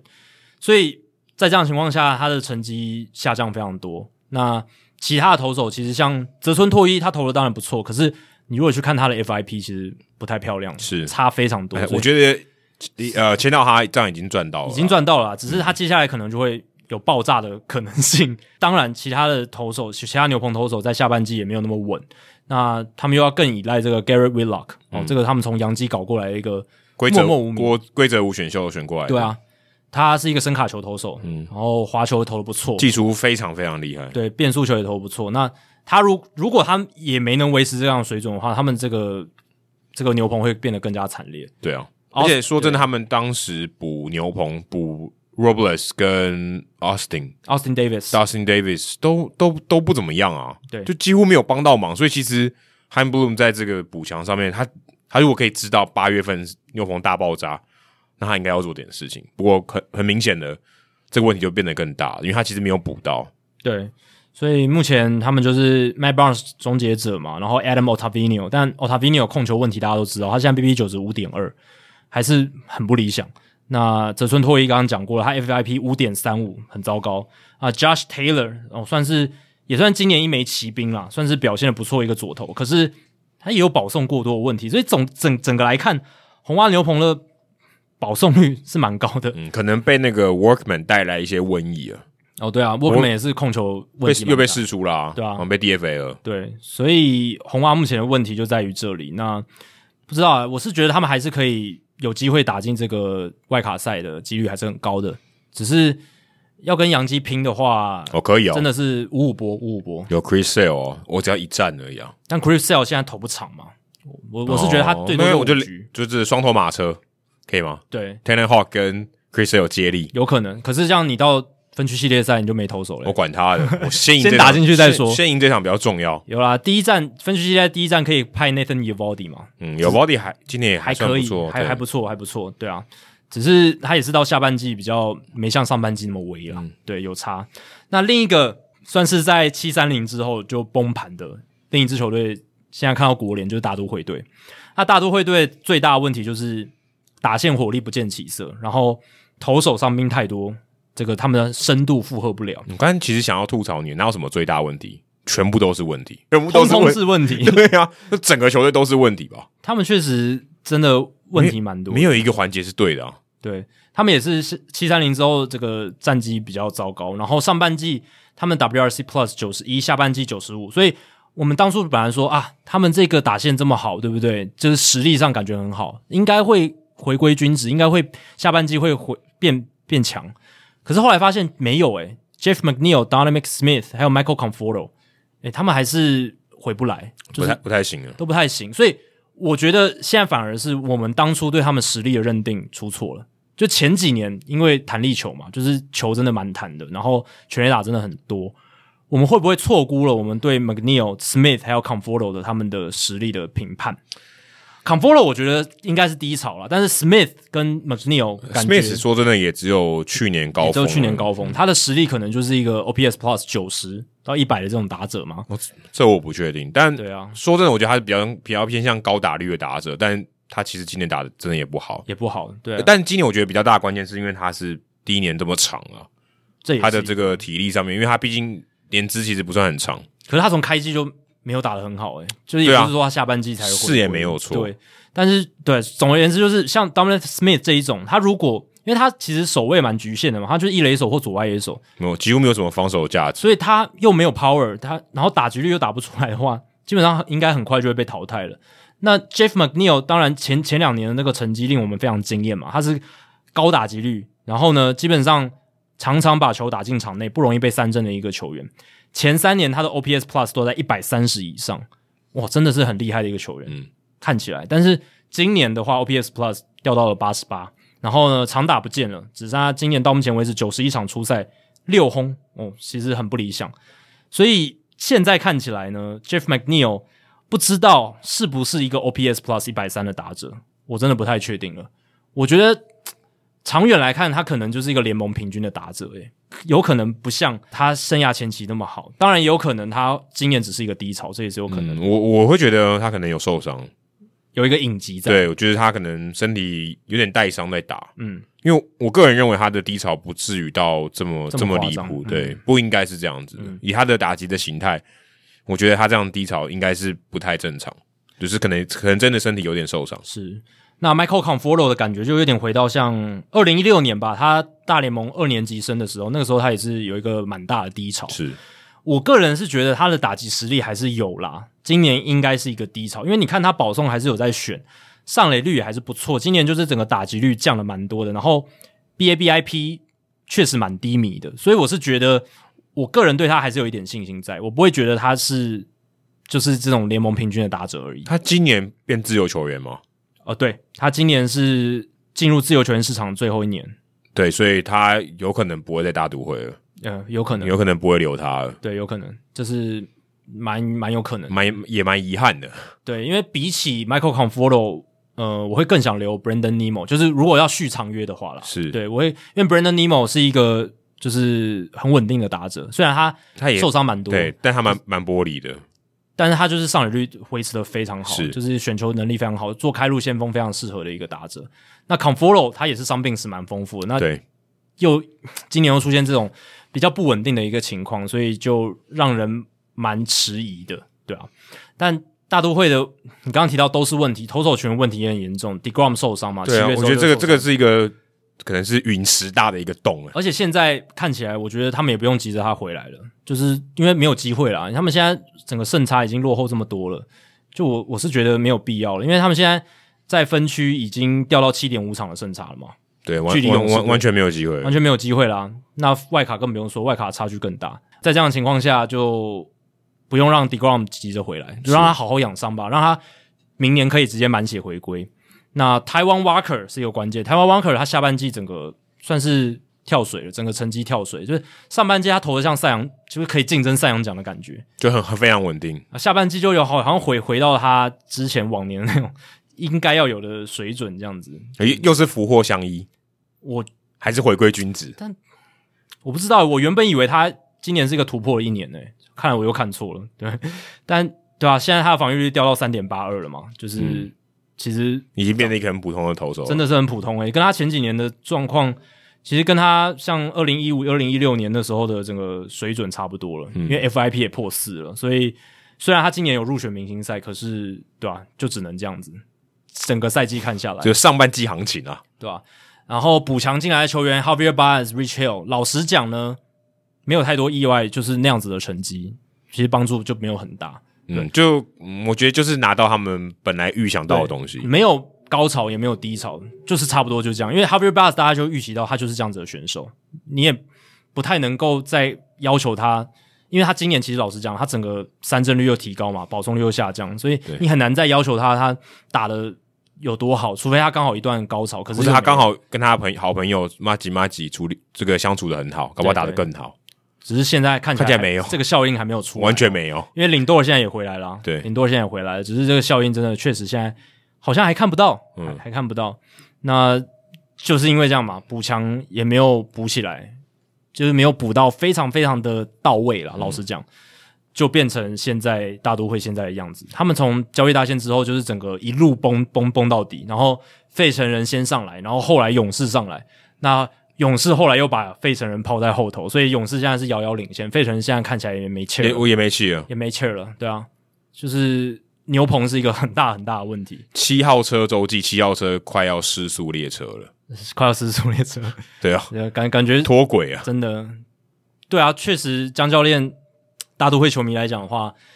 这个是一个难熬的一年。本来抱着希望，而且 Degrom 是上半季新闻最多的球员，你光强的跟鬼神一样，就是真的是鬼，他的那九十二局可能是大联盟史上最强的先发投手的九十二局，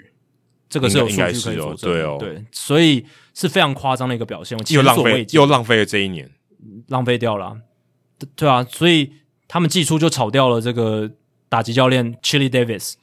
那我们后来也发现说，其实然后美啊茶没什么用，就是真的你在季中炒掉教练，不是不是一个解决问题的方法，对吧、那现在看起来是整条打线整年都在低潮的一个状况，很多球员不约而同陷入低潮，对，Luis Rojas 不知道还可以做多久啊对吧、 ，Cohen 的这个这个耐心不知道到哪里哦，Cohen 我觉得其实我看到 Cohen 他发那种推特，我就觉得这样老板不好诶、就这个直接礼拜就是发了一个推特，就是说大都会的打击怎么会这么糟糕？对，怎么怎么那么 unproductive？就觉得老板不要讲这种话好不好？这就是就是大家都看得到，公关上这真的不是这是好公开的、欸对啊这这不是公开避免会议，这等于是公开对自己的子弟兵还有这个教练团投下一个很大的不信任票。甚至可以白话一点翻译，就说你们在偷我的钱呢、嗯，对不对？对啊你们拿钱吃饱不干事，对吧？好像打我的这么钱都长丢进水里这样子。就这种不好，公开的这种指责，我觉得球迷也会看在眼里。诶，这个对我觉得对你自己的公关形象也都不好，而且影响球队的士气很严重。诶， Steve Cohen 有可能会变成新时代的 George Steinbrenner，就是这个世代的 George Steinbrenner。因为杨基以前大老板也是很喜欢干预嘛，或者做一些事情。重点差别在于当时没有 Twitter，对对，所以我是觉得，如 果 George Steinbrenner 他在活在有推特的年代的话，可能可能每每个礼拜都炸锅，每个礼拜都有很神哦，奇的那事情发生。做洋基队的 podcast 哦很好很好做，做啊，每个礼拜都可以我 每天聊非常多。老板说了什么话，我们来分析啊一下。当然，Steve Cohen 我们是不太知道说他到底有没有真的去干预他们的管理团队去操作一些事那情。他讲这种话，管理团队也有在看 Twitter 啊，怎么会不知道？但是他讲这些公开的发言、公开贬低自己的球队，或是公开的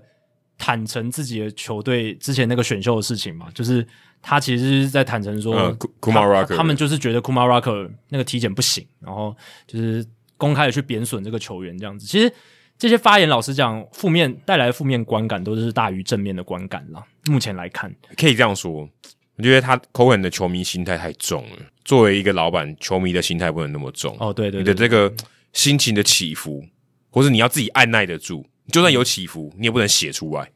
尽量都是以鼓励正面为主啦。对你，你身为一个哎老板，对，你是老板欸呢，你不是对啊球迷耶。你说大都会今天表现不好，我不爽啊！你是老板，你不能不爽啊！对，可是有些球迷可能也会觉得说，哎、来了一个愿意说真话的老板，还不错 哦。对啊，你因为这样，因为你这样讲也是可以对啊，因为就以是前这老板跟我们站在一起的，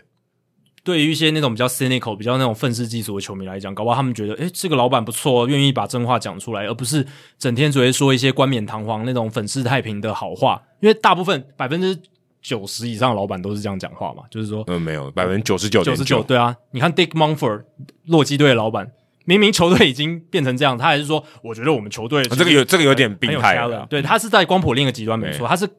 他，我相信他自己也知道，其实他们球队没有那么好，但是他对外还是一直说，我觉得我们球队是有很好的 talent，我们嗯还是可以再拼拼看什么的。 看他的 first name， Dick Dick Dick Monfort，对，但我觉得 Cohen 这个就是另一种极端，但我相信也是有些人喜欢这种调调，喜欢这种比较 cynical 的感觉。是啊，可是，但是整体来讲，我我我还个人是觉觉不好，得因为因为这个对不太好。你你满足部分的球迷，我可以理解，可是你对球队绝对是负分，觉得这个不好，真的不好，尽量、你可以不要做，就尽量不要做这件事情。对啊，那说到季中炒教练这件事情，今年不止大都会一个，教士队最近这个礼拜炒掉了他们的投投手教练 Larry Rothschild。嗯相信大部分台湾球迷对这位老先生都非常熟悉，是因为之前 Girardi 年代 Larry Rothschild 就随侍在侧嘛，是是，就是一直你怎么在讲旁好像边你怎么讲好像太监了、随侍在，但真的投手教练真的常常就是在总教练旁边，然后一直咬耳朵，常常就是像吴俊良跟洪一中。对转播画面都会看到。当然，吴吴俊良先生现在哦，现在他现在去另外一边了、换换了到牛棚那，现在是布鲁斯担任这个投手教练。然后那个 Charlie 在他旁边，所以其实三个人在咬耳朵。对，但是回到大联盟这边，Larry Rothschild 其实台湾很多球迷都很熟悉他。他来到教士队之后，其实这两年，诶，教士队这个在起飞的时候，他算是大家那时候也对他没有什么意见嘛。是诶欸结果现在下半季开始，应该是说，其实从六七月开始，这个教士队的这个投手群受伤的受伤，然后衰退的衰退，所以好像就有人把箭靶瞄到他的身上，至少他们球队是这样认为。对，尤尤其是总教练 Tingler，因为我看报道写， 其实我其实我也很少看到这种情况，就 Tingler 说自己出来谈欸诶、就说对百分之百是我的决定。但这绝对不可能的。这个是对啊就这个我是球队要他说的。对，就是我很少看到有人说的这么假，就是对啊，哎、这我百分之百是我我做的，怎么可能？他就是要承受这个公关的这个火，就是公关上他们处理的方式就是用总教练来承担责任。但老实讲啦，现在我们都知道 大联盟总教练的身份跟地位早就跟一百年前不太一样。对一百年前可能真的是总教练做的就决是定没错可以，说是权威、嗯总对教练兼总管的感觉啦，是是是是什么都他决定，连球员要选谁都他决定的。但是现在总教练他就是专注在场上的这些调度而已，我只能带薪了，已经对啊变成一种辅导长的概念了。教练团的成员，老实讲，并不是总教练在决定的，对啊，对啊，不甚至像甚至可能是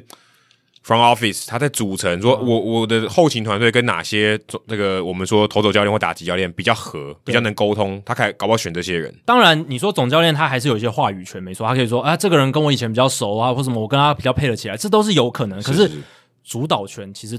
以现在的棒球队来讲，都是在总总管啊总管嗯，这个管理团队了。那你看中华职棒，当然现在总教练话语权还是很大，因为洪一中他就是带他的算是子弟兵嘛，是是，然后叶军章总教练他也是带他的就是比较熟悉的一些子弟兵，他们的团队这样子。可是，在大联盟比较不一样，所以嗯分工已经细到说，很夸张。应该这样讲，没有谁不行的，啊、是就，我随时都可以把你换掉。所以听 i n 讲那句话是真的，就是真的是出来挡子弹了。就是我觉得已经白到大家把大家当白痴，就是对谁会相信你是百分之百做决定的人？我我完全不相信。所以 Larry Rothschild 被炒掉，应该是 AJ Preller 或者是更高层的一个决定，或甚甚至可能老板觉得我们需要有一个负责任的一个操作，对，就就是是 OK，公关上我们有一个我砍交代了，我砍了哦，对引咎辞职这样，但是他不是自己辞职啊，对，我们至少做一点事情嘛，我们不是哦就摆着头手裙在那边烂这样子。可是老实讲啊，就像我们回回到我们刚刚讲，你在季中炒掉教练，其实真的对于球队的战力是没有什么帮助的，呃甚至只只有负分，甚至对啊，甚至你球员会反弹的。你你你如果你如果期待说，因为你 fire 掉一个人，除非他跟很多人就真的处不来，对，就是除非是人际关系对真的很糟就是、糕，就是我跟真的是跟你交恶了，OK，那你必须要把这个对人除掉或者离开，不然我觉得你只要换掉任何一个人，都是要适应的，都是要磨合的。嗯，你哪来那么多时间？对啊你你争冠的时候，你哪来那么多时间？你你要去打进季后赛，你磨合就是消减你战力的时候、欸，那对啊你、你你为什么要做这种事情？完全没有任何意义啊！实质上就是扣分。嗯，而且 Larry Rothschild 老实讲啊，他应该是一个人合作的蛮好的一个教一练，定啊，都做那么老，带过那么多球队，对吧、啊所以就是真的，我是觉得这个操作是就战力面来讲啦，比较没什么道理的，而且 Russia 也当过总教练啊，所以我相信人和的问题他一定没有问题。对啊，而且就是这么这么多球队都愿意去找他，对不对？嗯一队又一队，而且教师队算是要起步的时候找他来嘛，对，而且而且这说是真的有，意，这是有指标性意义的。而而且说真的，我觉得是是有带起来，就是他你也不会对说啊他就是、呃越带越烂这样，也也也没有啊，说真的也没有，只是今年可能就没有那么好而已。我是觉得，而且也不是他的错嘛，是球员受伤，还有就是一些状况不好的一个问题。打比修有刚开季的时候投的多好对，Joe 啊 Musgrove 这两年也是投的很不错啊。跟 Musgrove 跟达比修，我觉得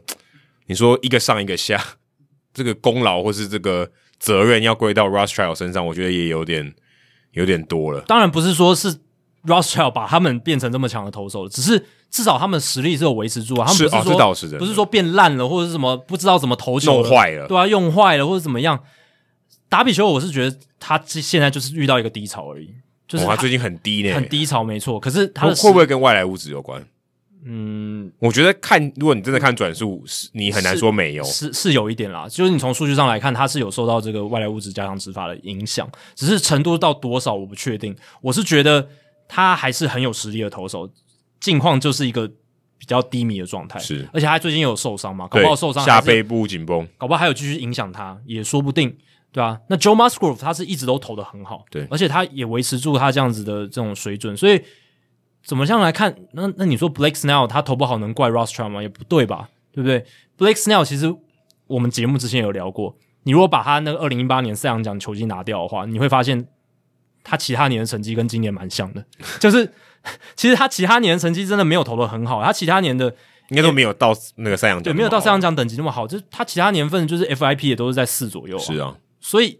但整我体但来我看但我觉得差别最大应该是老妹跟 Paddock，受伤啊，这个对啊这个是完全是他们几乎没因有为出这赛、啊，个这个真的就是他们管不了的，因为这两个我觉得是非常关键的拼图啊。对啊，就是你原本的中流砥柱，原本这三个人都是别队来的、对不对？嗯，呃，Snail、达比修友跟 Musgrove 都外面来的啊。对你原本有的这个，你原本有的基础反而没有嘞、对啊，然后而且然后结果你外来的这个两个援兵又又达比修有就是又受伤，那你还有这个 Blake Blake Snell 又回归正常，你当然你的战力会有点减损。 Mike Clevenger 也受伤嘛 c，l e v e n g e r 是他来的时候就是啊对啊就就已经受伤了，就已经受伤了所以而且他也知道今年不会回来了。对啊，所以这本来就不能怪 r o s t r i l 啊，这跟干 r o s t r i l 有什么事，对不对？对，所以这个真的蛮衰的。而且不只是我们刚刚讲，还有 Adrian Morey Home 这个他们很期待的一个左手的先发投手、呃也受伤，也去开刀了也嘛？去开刀了，Tommy John surgery。然后牛棚 Dan Altavilla，你还记得这个是后援投手吗？Michael Baez、Jose Castillo、Javi Guerra、Keone Kela、Drew Pomeranz、Matt Strom，全部都在伤兵名单。 p o m e r a z 也也报销了对他们几乎是整整组牛棚， ，Munios 也是季初就报销了。对啊，他们是就是几乎整组牛棚全部都很一大部分全部都在伤兵名单里面躺，所以这没办法。就是伤兵还有一些投手低潮的问题。可是你季初看他们的那个名单，先发五人真的很可怕哎、是啊，没想到现在变这样。对，当然你可以说他们在交易大限的时候应该要做一个补强，他们 Max 没 Scherzer 对他们没有没有没做来到，对然后 Adam Fraser 进来之后打线上，老实讲没有帮助太大， Fraser 现在还坐板凳啊，根本现在他现在是负分他啊现。在很惨啊啊。其实也跟我们当初预期的，就是说他并不是一个 true talent 这么强的一个打者。个我觉得这也是因为上半季行情吧，所对以他们会觉得呃，可 OK，就算一年行情，你也可以来帮忙一下。应该但是没想说到，没想到他下半季衰退这么严重，成绩上面我们是一定可以预期到他的下半季成绩不会像他上半季这么好，是会回归一点，只是没有预期到他会变成现在这么低潮，就已经烂到说，好，我宁可用 Profile，好像有点自杀棒的感觉了。就是对啊长打打不，他本来就没有长打，然后又没有稳定的，但他原本安打击率输出其实是国联安打王，对啊，打打击率输出没有出来嘛他，现在基本上完全不见了。对啊，所以就蛮蛮惨的。所以他们下半季的 WRC Plus 其实也是比较低。那他们最大的就是真的是防御率的差距，他们上半季防御率三点四一，下半季是四点五三，足嗯足涨了一分。那就没办法了，这这真的没办法。FIP 三点八八到四点一七，当然没有那么夸张，可是整体来讲，就是投手整个水准的下降，造成了现在战绩不佳的结果。而且他们是本来稳稳坐在这个国联第二外卡上面的，现在已经跌下去了，跌下神坛，被红人队取代。对，哎，现在已经已经落后蛮多的，现对啊在吧？已经今天又输给我播这场输给天使，输的也很难看的，对啊10比二10输比输的二输的真的蛮难看的。他们现在已经落后红人两场胜差喽，诶，剩下一个月喽。当然，我们刚刚是提到杨基在一个月内追了七点五场，是啊没错。可是你看教室现在这个势头，对，这个应不是很应该说红人队他也不是说红人队跟他教师队是相反的这个趋势。是如果说两个都一起衰退，那那你还说哦两个都一起上升，那你还说有得拼？嗯啊，红人队现在是冲的很快，然后教师队这个有点像急速下坠，感觉就是后市不太被看好。嗯所以你你说你看好红人或者是不看好教师，那是非常合理的事情。真的。那还有一点是 Fernando Tatis Jr. 他最近其实蛮冷的，啊但不知道大家有没有注意到，他们他的手感其实蛮蛮糟的，就是在那一场道奇呃教室，我们大家数据单元会讲的这个马拉松战役，他其实吞了四 K 耶、我有看他的打击哦，他其实只要是高的速球投在好球在上面够快的话，他基本上完全挥不到，而而且且他他常常被引诱。对，而且他胃口很好，很好嗯我觉得是，我觉得是因为胃口太好了。他之前可能都能至少擦棒，呃，可能跟得上擦棒界外，把那些球破坏掉，然后选到诶投在好球袋里面，然后打成有破坏力的球。诶，可是这至少这两个礼拜吧，他整个手感就是比较冷下来，可能状况真的有差，然后比较跟不上，嗯，嗯所以三振变得很多，然后很多那种比较没有竞争力的打席，就是一下就下去了，然后看他头垂头丧气的这样走下去哦对啊的次数很多，今天播的时候，其实你看 Tatis Junior 脸上都没有笑容、欸，跟他之前那种很冰命、很很充满脸脸上充满对啊，很有活热力力，四就射很有那种活力的感不一觉样，，完全没有了，对啊，好像被掏空了，心灵好像被掏空那种感觉，很眼神很空洞。今天输球的时候看到他整个没气、欸，对啊。如果你从八月十八号到现在看的话，他的打击率一乘零八，然后四十三个打席就被三振了十六次，嗯，这听起来比我印象中还少， 感觉很少，对不对？感觉快逼近四五成了。但他其实出棒真的蛮积极的啊，所以应该还是蛮多球被他碰进场内，只是打击率一乘零八，真的是差蛮多。他的 OPS 已经从本来的一点零五零以上跌到一点零零零以下了嘛，就是已经嗯到点九了。我、还点九，其实还是很好了，还是很好，只是哎、诶他九月份能不能手感回归？还有一个月还可以的，还是很难说啊，还是要给教师队一点信心的。他的手感状况，我觉得真的是可以大大左右教师队最后一个月的命运，能不能争取到那个第二张外卡，就是要看他的打击，因为我觉得他就是整个教室打线的火车头跟灵魂人物。对，因为老实讲，你说其他什么 Tommy Fan 啊、Will Myers 啊，或者是 Manny Machado、Trent Grisham，他们一整年打下来，其实都算蛮稳定的，就是大概就是 OPS Plus 一百一、一百二在那边走嘛。当然 Machado 有一阵子很火烫，对不对？可是其实老实讲，J. a c Cronenworth 他也是很稳定的一个打者，是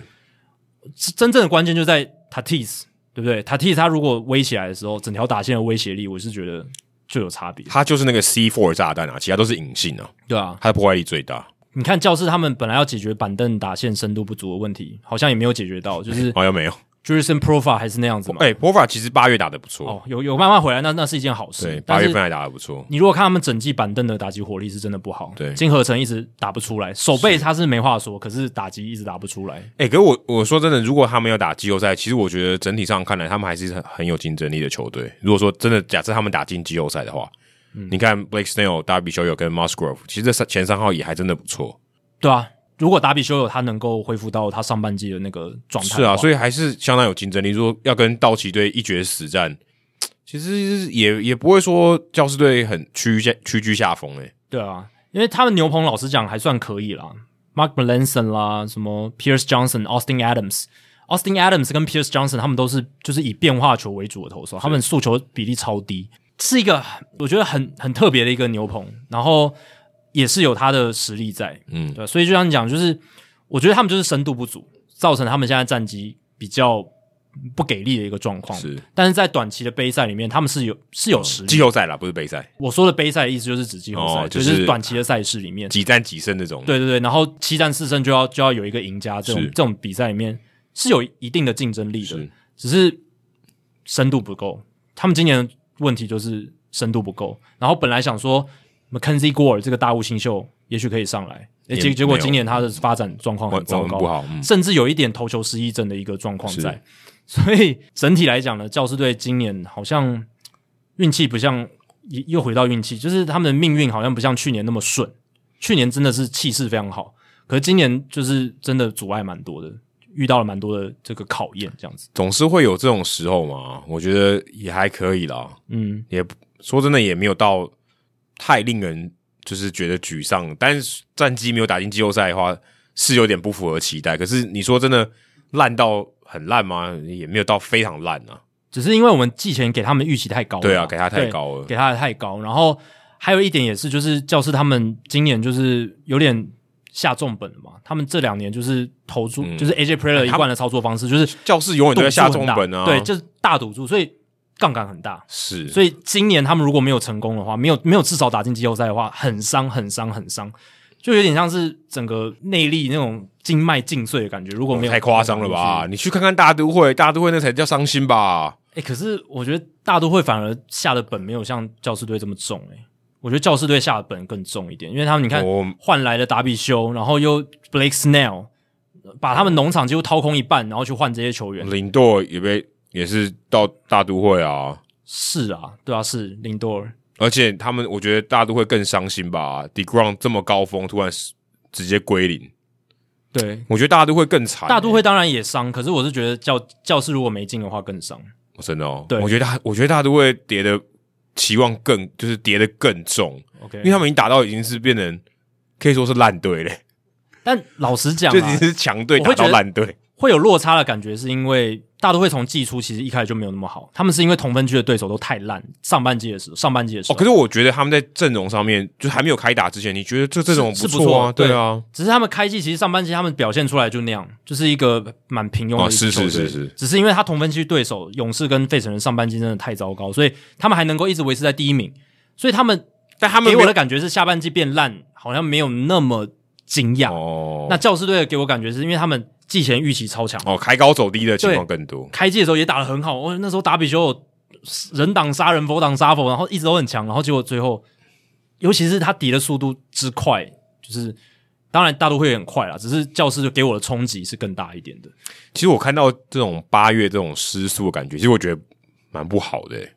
哦，就是啊有点就是有点哀伤哎、欸就有点像是你马拉松有没有？然后突然有一个人就对他领他是第领先急转，突然跌倒了而。且而且你是前半段你还领先蛮多咯，你会觉得哎胜券在握，我我只要这样稳稳走下去，我宁胜可券他们在握杀到最后一刻，然后输，就算我结果是一样，就是我没有进季后赛，那这样还是吃锅贴嘛，至少对，虽败至少还犹有荣龟贴可以吃。对。但我觉得他们就是跑到也许三十公里，然后就拔豆。大都会跟教室这种是最后是难看的，就没有连锅贴都没得吃了，就是觉得吃土，跌倒吃土很，糟糕，会会真的会觉得糟糕，就是就是球迷会觉得很体阿模杂检查，对啊，对体模很阿检杂查，哎，对，而且他们是那种就是很有点很离，更不能说离奇，但就是雪有点雪崩式的这种输球，哎，嗯，对战绩上啦，对啊，教室是更让我冲击，因为我真的我原本真的觉得他们至少有外卡，是稳到爆的那一种，就是对，今年的外卡、还就是、还有还有一个月啦，还有一个月，对，但但是我是说七月甚至七月那时候就大家就在谈说国那个国联的外卡都定啦，没有没有什么好反看正，就是国联西区那三三对轮嘛，对不对？不是不是巨人道奇，就是不然就是呃巨人教巨室巨人教室、道奇教室这样子组来组去，对啊。所以 C 三选二，现在非常的令人压抑。那这也是棒球好看的地方嘛，也是我们今天花这么多时间讨论。我们之前讲过说，我们不太讨论这个呃时事性的战局，但是我觉得我们今天讨论的都是一个大趋势，然后值得被拿出来讨论。对，而且雪崩式的战局改变，说真的也不不常见啊，哦，对啊，就对啊是能能失速到那么难看的也也不多啊。我们今天讲的都是超特例的啦，都是很难得一见的真真的这很种难球队得发一展。见，对，你看红袜是七点五胜差被被洋基逆转，哦，好难过哦。然后精英队是史诗级的最烂连 败，然后大都会的这个雪崩也是非常的经典。是蛮蛮夸张然的，后教师队是开高走低到就是他们现在都不认得，就有点不认得自己的感觉，是就是那个打起球来的感觉，那个气势的感觉不太一样都不见了对啊，所以我是觉得真的今年的球季蛮这种高潮迭起，蛮蛮蛮多这种变化的，是是一件是一件好事。但我觉得到九月这种戏剧张力就比较差了，就是九月的可看性降低蛮多的。对大联盟来讲，我觉得不是好事。整体来说，你会希望所有戏剧张力集中在九月最后的阶段，像一二定零的一一年那样子。一定要盯到最后啊！每一队都有，就是越来越多队有机会，强的队伍不能失速啊，对不对？要盯但到该不最后，但今年球季还是有机会嘛？搞不好到最后阶段，教室跟红人拼最后一个席次，杀个你死对我杀个你死我活，然后运动家红袜运动跟家红杨袜基，对啊，搞不好水手意外最后战绩又又起来，对不对？我们可不可以集又多一点意外杀出来嗯多一点这个爱给水手？说真的，所有球队里面，我最想看到水手队季季后赛，他们真的很神奇啦，得失分差那样子，然后今年可以到这个阶段还保持竞争力，就给他们一个外卡二好不 好？外卡二也是进季后赛啊，对不是啊对？是啊，但也是也是终止那个记录啊！那他们今年的哎、2二十年呢、状况，对啊，二十年真的就是很久了，但是小孩都念大学，都快毕业了。但今年他们要跨的门槛还是很多啦，不止运动家，蓝鸟也在旁他们旁边啊，在他们是啊战绩附近。但但我我想把这个，如果我有一点运气，可以分给他们你。想你要留给水手，对啦，他们确实应该就是这一批，而且他们球迷真的很死忠，应该值得一个季后赛的出现的机会。真的，哎、 难得难得他们的气还可以留到八月底、哎，对啊，通常八月底都没气了。真的。可是其实水手队向来这样子的案例蛮多，他们是好像前几年不是有一年也是呃靠着得失分差，呃应该说得失分差不太好，然后结果战绩一直维持到很好。二零一八年，二零一八年他们八十九胜，然后他们的得失分差也是负的，他们的得失分差是负三十四分，然后战绩是八十九胜七十三败，当然是美联西区第第三名，没错，是没有办法进季后赛的。可是那一整年他们也是都算是有维持一个竞争力在，所以他们以前也是像这样有有这样子的一个案例。然后当然那一年很可惜没有挤进去。那今年的话，我看也是凶多吉少，只是他们打进去的话，会是一个不错的故事啦。是就是可以克服他们季中这个 Kendall Graveman 的 Kendall Graveman 门的那个事件。 Graveman 们 Graveman 们好难念，对啊，但那那个事件确实是他们这个赛季的一个最大的一个转捩点之一。是是是蛮有故事性的。好，接下来解答本周的冷知识啊，刚才问到就是谁是除了 Chris Sale 以外，现役球员里面曾经投过至少两个完美一局的球员，应该说就就两局啦，就是他们他们这两位球员都是累积两局的完美一局。我刚才猜 Scherzer 跟 Kershaw，小，哎，百分之五十中了。Max Scherzer 确实就是生涯已经累积了两个完美一局，一个是在二零一七年五月十四号，哦，当然国民那时候他已经是国民队的投手嘛，对费城人的时候，第五局他三振掉 Cesar Hernandez、Odubel Herrera 还有 Aaron Otero。第二次是二零一八年六月五号，他对光芒队第六局的时候，Johnny Field、Christian Arroyo 还有 Daniel Robertson 哦，被他这个完美一局的方式三振掉，这样子，所以 Scherzer 确实就是其中一位。那第二位哦，是今年也是算很庆的哦，就是 Kevin Gossman， Kevin Gausman 有你的表情非常惊讶哦，对啊，Kevin Gausman 有做过这件事情，对，而且两次，而且都在精英队的时候，有一次是在精英队的时候，一次是在红人队的时候。你还记得他有在红人队投过球吗？ 这个相信很多球迷已经忘记了。我知道他在勇士队投过球对，但是他其实他其实在我记得到这个巨人队之前，他是在红人队。哈，他有去过红人队，对，哇，我哎、我真的不知道哎、如果考这一题，我一定会错，可以用那个脑洞大开的那个那个那个贴我图。完全没对他穿红人队的球衣完全没有印象哎、二零一八年从精英到勇士，对然后呢，二零一九年勇士开季，然后后来被交易到红人。那换谁？换的话，我看一下哦，他是被放在让渡名单上被捡走的，甚至没有换人，我的，他是被巨勇士队放弃了。我的，是 claim off waivers。对，所以红人队等于是就是承接他的合约，就就捡过来的。 重点不是这个，重点是他后来变成这么强的球员。就哎、当然他当然在精英队时候备受期待了。我说，对啊当然他今年投成这样，因为二零一九年 Gossman 他在勇士队的时候防御率六点一九，非常非常糟。当然他的 FIP 好很多，四点二，可是勇士队那时候可能就是没耐心了，因为勇士队那那时候是也算是要竞争对季要后要赛拼的的，。所以他们最后就直接把他放弃掉，然后被红人捡走。诶，他在红人就投的还不错，然后隔年到巨人就跃升这个一线强投，然后到今年变成全联盟最强的王牌之一哦，所以非常夸张。我还没讲他完美一局，第一次是在二零一八年四月二十三号，他代表精英对上印第安人，他三振掉 Alonso、Yonder Alonso、Young Gomes，还有 Bradley Zimmer。然后第二次是二零一九年八月十八号，红人队红雀，他在第九局的时候三振掉 Jairo Munoz、Dexter Fowler 还有 Tommy Edman，所以就是这两位 Max Scherzer、Kevin Gossman，然后加上 Chris Sale，就是现役的三位球员，曾经曾经投至少不止一局的这个完美一局，这样子，哇，这个不简单。Gausman 我应该没办法猜到，这是很冷的吧？够冷，这个我觉得真的冷冻库冷。但你也不会说不知道 Gausman 这个人，但是就是觉得没有预期到会是他，没有预期到。是。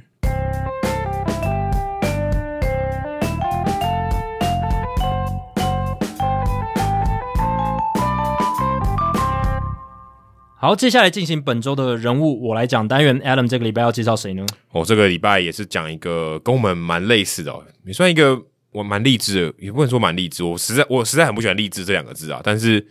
就是我觉得可以给听众蛮多感觉的，哦、就就是是从本来跟棒球没什么关系，后来变到棒球界工作。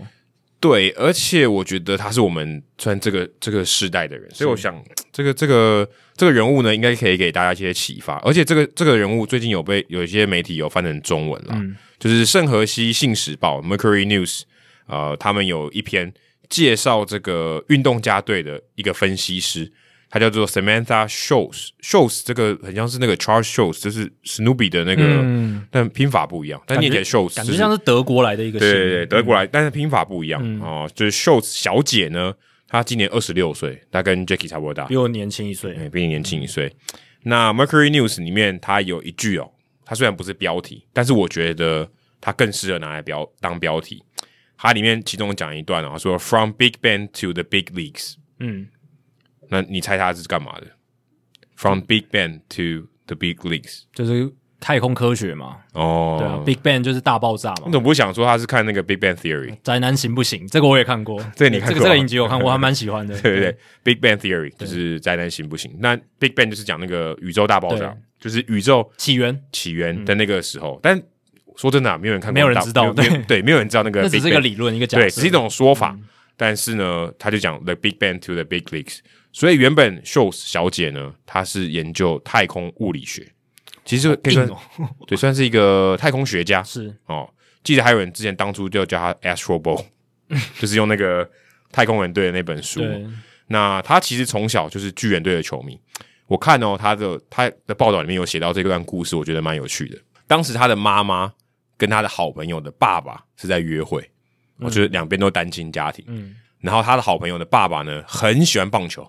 常常带他们去看棒球这样子，所以他耳濡目染下，哦，学到了很多这个棒球的知识，啊，也是很喜欢这个运动，也去了解。那当然，我想他应该也很聪明。那从小他就是在湾区长大，所以他是巨人队的球迷。然后当时巨人队也比较强啦，那时候运动家相对起来啊，其实也没很弱。但是运动那时候有 Barry Bonds，然后又有接接触到这个 Matt Cam 啊、Tim Lincecum 这一代，所以那一段他们是真的很强。就在零五到二零一零、二零一二年的时差候，不多那个时代，所以当时呢，他就特别喜欢 Tim Lincecum，嗯，然后他觉得他的投球姿势很帅啊，很特别，而且他又是物理学家，想说啊，怎么有人可以用这样的方式投球？太不科学了吧？对哦，那他又很喜欢研究这些投球的这机制，喜欢他自己有在打垒球，所以他会去用一些物理的方式去研究。那不过他也就是跟很多在听我们节目的这些听众朋友一样，你可能念的是另外一种科那个学问嘛，你不是念棒球的嘛？那你可能想说啊，我我要怎么样把我的这个，不管是我念文学，或是我念呃科学，我念管理，念艺术，我怎么样跟棒球做结合？或许很多人都没有想过，就把棒球当做兴趣。不过他一直想要说，我有没有机会把我学的太空物理跟棒球做结合？那他当时高中的时候，他也是看到《Moneyball》这本书，他就有这个念头，我觉得诶可以嘛？我学理工的女生，我可以拿来做一些事情哦。哦，当时可能 Moneyball 的时候还没有讲到这么多物理，就像 Matt 在巨人队工作一样，他可能当时也没有，这这有点太先进了。对，那个时候只是进阶数据分析，还没有到所谓的生物力学，对，还没有到这些东西嗯说我们一般更讲说基础科学或是应用科学上面，还还没有到那个阶段，所以他其实也还蛮幸运的，刚好在他啊毕业念完书的时候，开始有球队觉得这个可以尝试看看。我我不能到现在，其实我也不能说这一定是最佳解，但是最近大家开始发现，哇，呃，这个军备竞赛越来越强啊、我要找出一些别人没有的这些优势，而且重点是你可以用比较少的钱创造很大的效益。对，就也许我不用找一个年薪四五百万的球员，对，我找一个年薪两百万的科学家，我搞不好提升的更多甚至不用花到两百万、几十万就有了吧？哦，对，几十万就有对了，啊对啊之类的，嗯，所以可以看到一些差别。那他 Saman Samantha Schultz 他其实蛮幸运的，他当时念太空物理，然后辅修数学，他其实原本想说啊，我念到博士再看看要干嘛。那他当时研究就是宇宙大爆炸，他特别想要研究这些宇宙起源的这些东西。那他在大念大学的时候，他就是担任棒球队，我们需很多人需要跑腿嘛，嗯，需要计分什么的后勤的一些工作，嗯后勤记录组，他就去一当义工去做这些事情，所以也累积了一些棒球的资历，然后对于棒球的这些东西更了解。他后来去念了哥伦比亚研究所，在纽约，那时候他就已经转换跑道，想说，哎、我要我要想要做一些运动管理的事情，我想要呃追逐这个我的棒球梦，所以他就转往运动管理。然后那时候大都会刚好有这个实习的计划，他就去 apply，哎、就就中了啊、哦当然那个时候可能也是免费的人力嘛，可嗯能 intern 相对起来这个薪资也比较低，所以他就去做一些这种比较基础的工作，去做一些分析这样。但是他因为有去接触到大都会这个实习的工作，刚好大联盟呢有一个 diversity 的 program，那大家知道女性啊、就算是 diversity 上面，我这样讲有点政治不正确，当然就是一个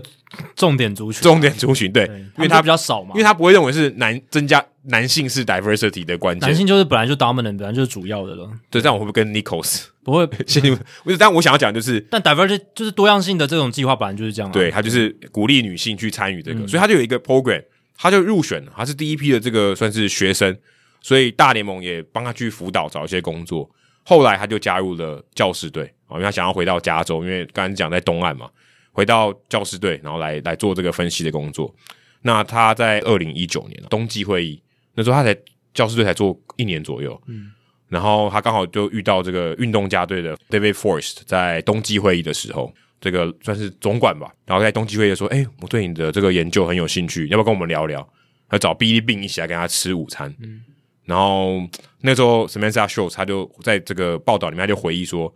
他一直压抑自己说，我不要有一个迷妹的心态，说我就是因为读了《Moneyball》这本书，哦，看了这部电影、这个小说，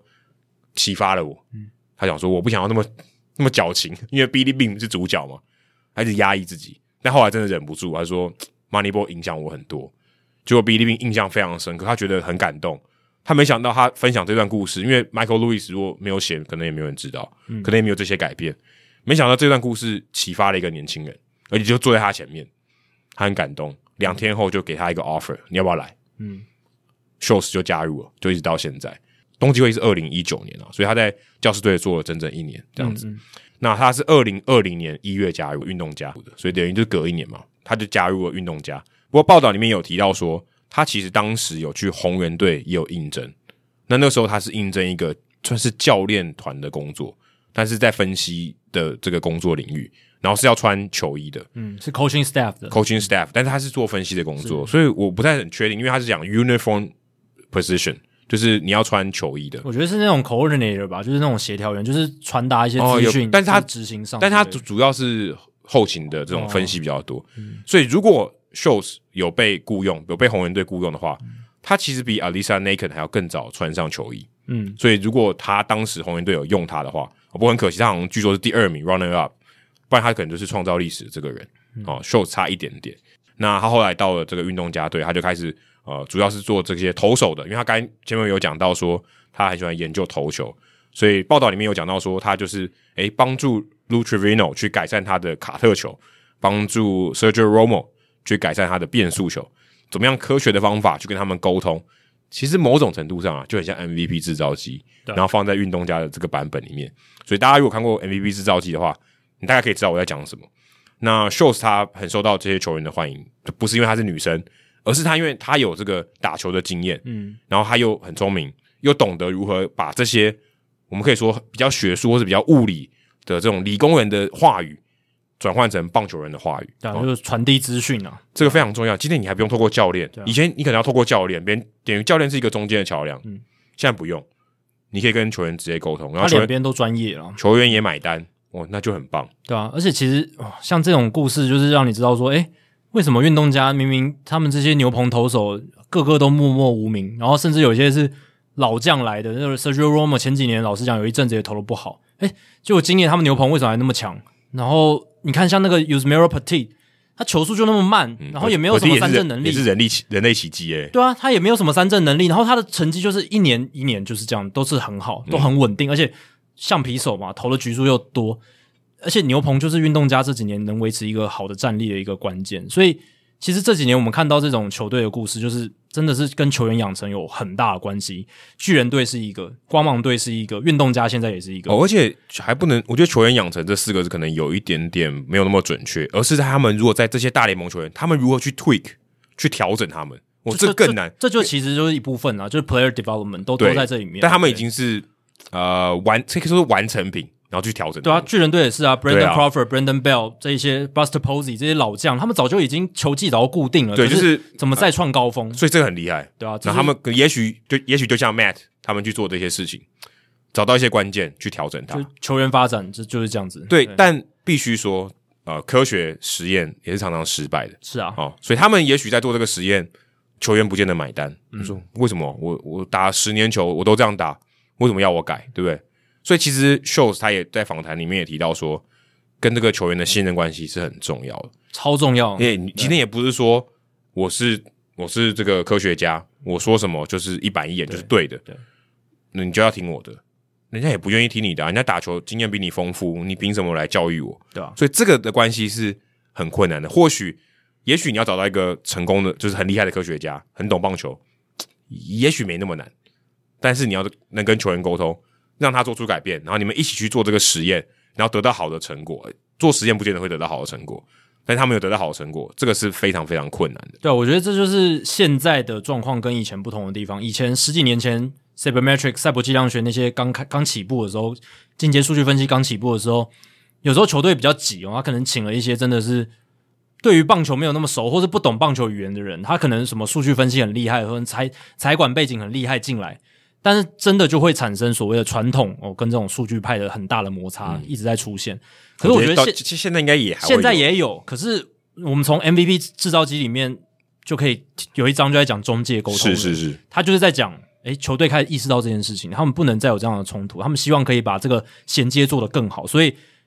你可你一开始可能真的找不到这种哦，科学又强，然后又有打过球这种人，你可能真一开始真的找不到。好，没关系，我就找一个诶看得懂的、看得懂资料的，然后也打过球的教练，啊、这样可以了吧？他来当中介沟通人，他来扮演一个桥梁。那现在是我们真的找一个可能又有打球经验，他又是科学家的人，这个更更屌了嘛？而且他年轻，他现在更才年二轻六岁，对他啊耐操。然后又我觉得年轻还有一点是他能跟朋友变妈吉妈吉的感觉。哦，对，因没为有球员代沟因为球员也年轻，对都是同年纪，二十六岁左右这样子，所以这等于是加分再加分。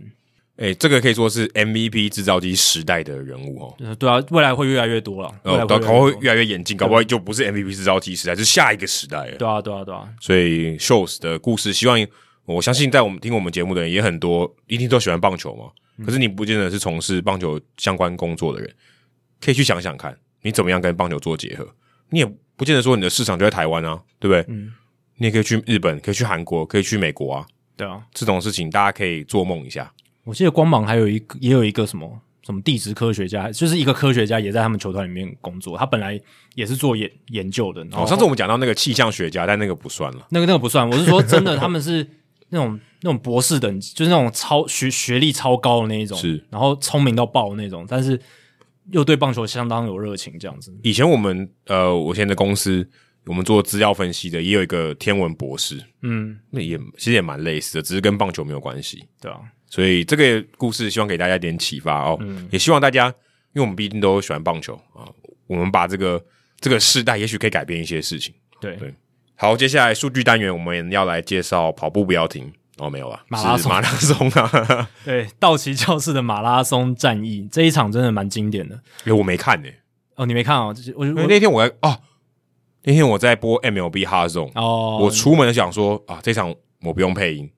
然后想说好像第十局吧，就他们我到那边，他说打到十四局还在打，对还在打我说好险没用这场影片，我录完音以后才结束。对啊，这场一定用不到了，这是打的实在太晚，台湾时间三点多还在打、啊，对啊，对，我是三点多去配音的，对，所以就是美国时间八月二十五号那场比赛，道奇教室之战。那那一场比赛是道奇做客教室三连战的第二战，比赛总长五小时四十九分钟。哎、比我想象中短呢、但对啦，因为他开打时间其实是当地时间也蛮晚的了，是所以它其实是一场跨日大战。我以为这种比赛，我原本看。看想说时间是不是七个小时之类的，嗯还没到那么夸张。其实他十六局嘛，我们以前看过什么十八局的比赛，对不对？那个才哦，可是才哦更，我夸知张道有一个很大原因，因为这个没有英语联赛，所以搞不好没那对么啊，长。对啊，对啊。所以他这一场比赛是突破僵局制启用以来，就是从二零二零年到现在局数最多的一场比赛。之前最多的就是十三局，有四场。这一场直接打破的记录，而且一次打破就打破了三局，直接到十六局。而且都没有得分呢、前面几个延长赛的局都没有得分，啊哦对，这很很扯，对啊，突破僵局制，然后一直都没有得分。这是哎大家很知道扯的一件事突破僵局制为什么要放一个二垒的跑者在二垒，就是希望他得分。对他就是要促进得分用的。结果 他们到第十五局吧，才才得分嘛，结果都没有得分、欸对啊很神呢、十、十一、十二、十三、十四都没有得分。道道奇队是史上第一，就是在突破僵局之启用以来，第一次在延长赛打那么多局都没有得分的球队。当然，教士队就是第二 支，对，因为大因为家他跟着，因为对他后攻，他跟着，对。而且这这一场延长赛里面，其实发生了一些还蛮猎奇的事情，像 Corey Knebel 他不是有一个故意投手犯规吗？我哦那个超那个我看到那影片我想说，这也蛮他第一时间就是就是他知道自己在干嘛吗？第一时间他还想演戏，对不对？对他就啊是要他把球故意掉在地上，然后感觉好像是不小心掉球，但他第二次他就没有了。他就是还还有做一个更夸张的动作。，对，因为第一次裁判没有给他投手犯规。我说你到底知不知道你要扣头犯规？为什么没有第一次就做对？ 先跟大家解释一下，因为那个时候十五局下嘛，然后道奇队两分领先，所以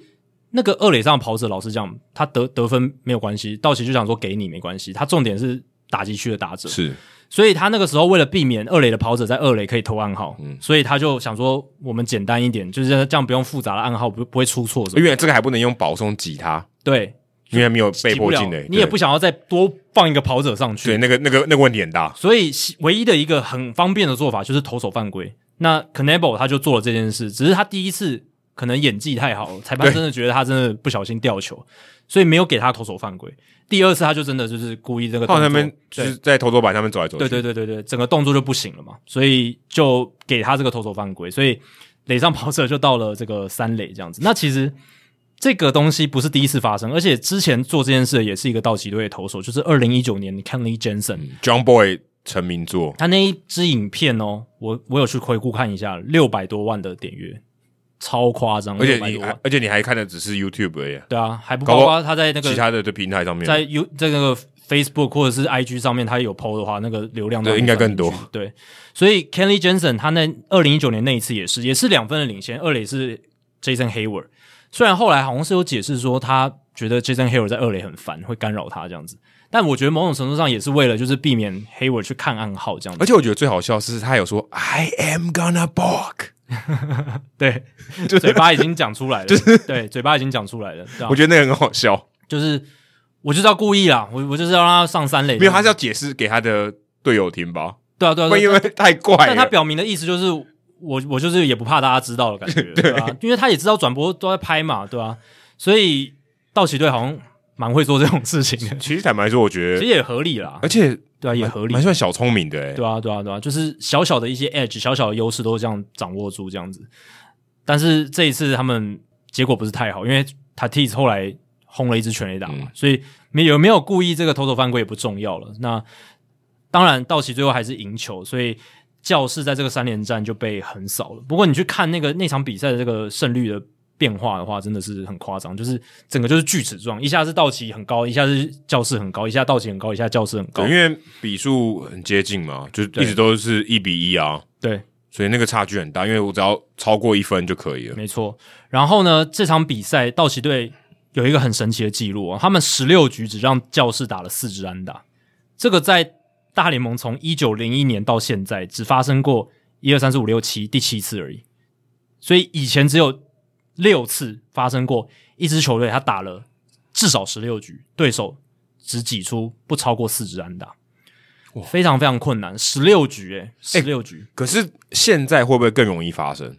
当然了、因为现在打局率很低啊，现在打还局率比较还有一个原因是因为会不会大家就是二垒有人之后求生欲望比较强，就不能让你打安打？当然也是啊，而且对不对现在投因手为因为因为以前垒上没人嘛，对啊，所以搞不好我说送你一支安打或许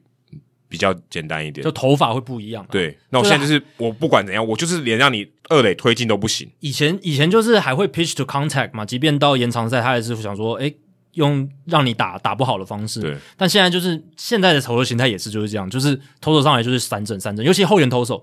后援投手现在没有所谓的滚地球型的后援投手了吧？可能就是 Tyler Rogers，对不对？呃其他，C Shack 我今天播的， C Shack，其他百分之九十以上基本上都是三阵型，是基本上你很少看到就是那种滚地球型的后援投手了。所以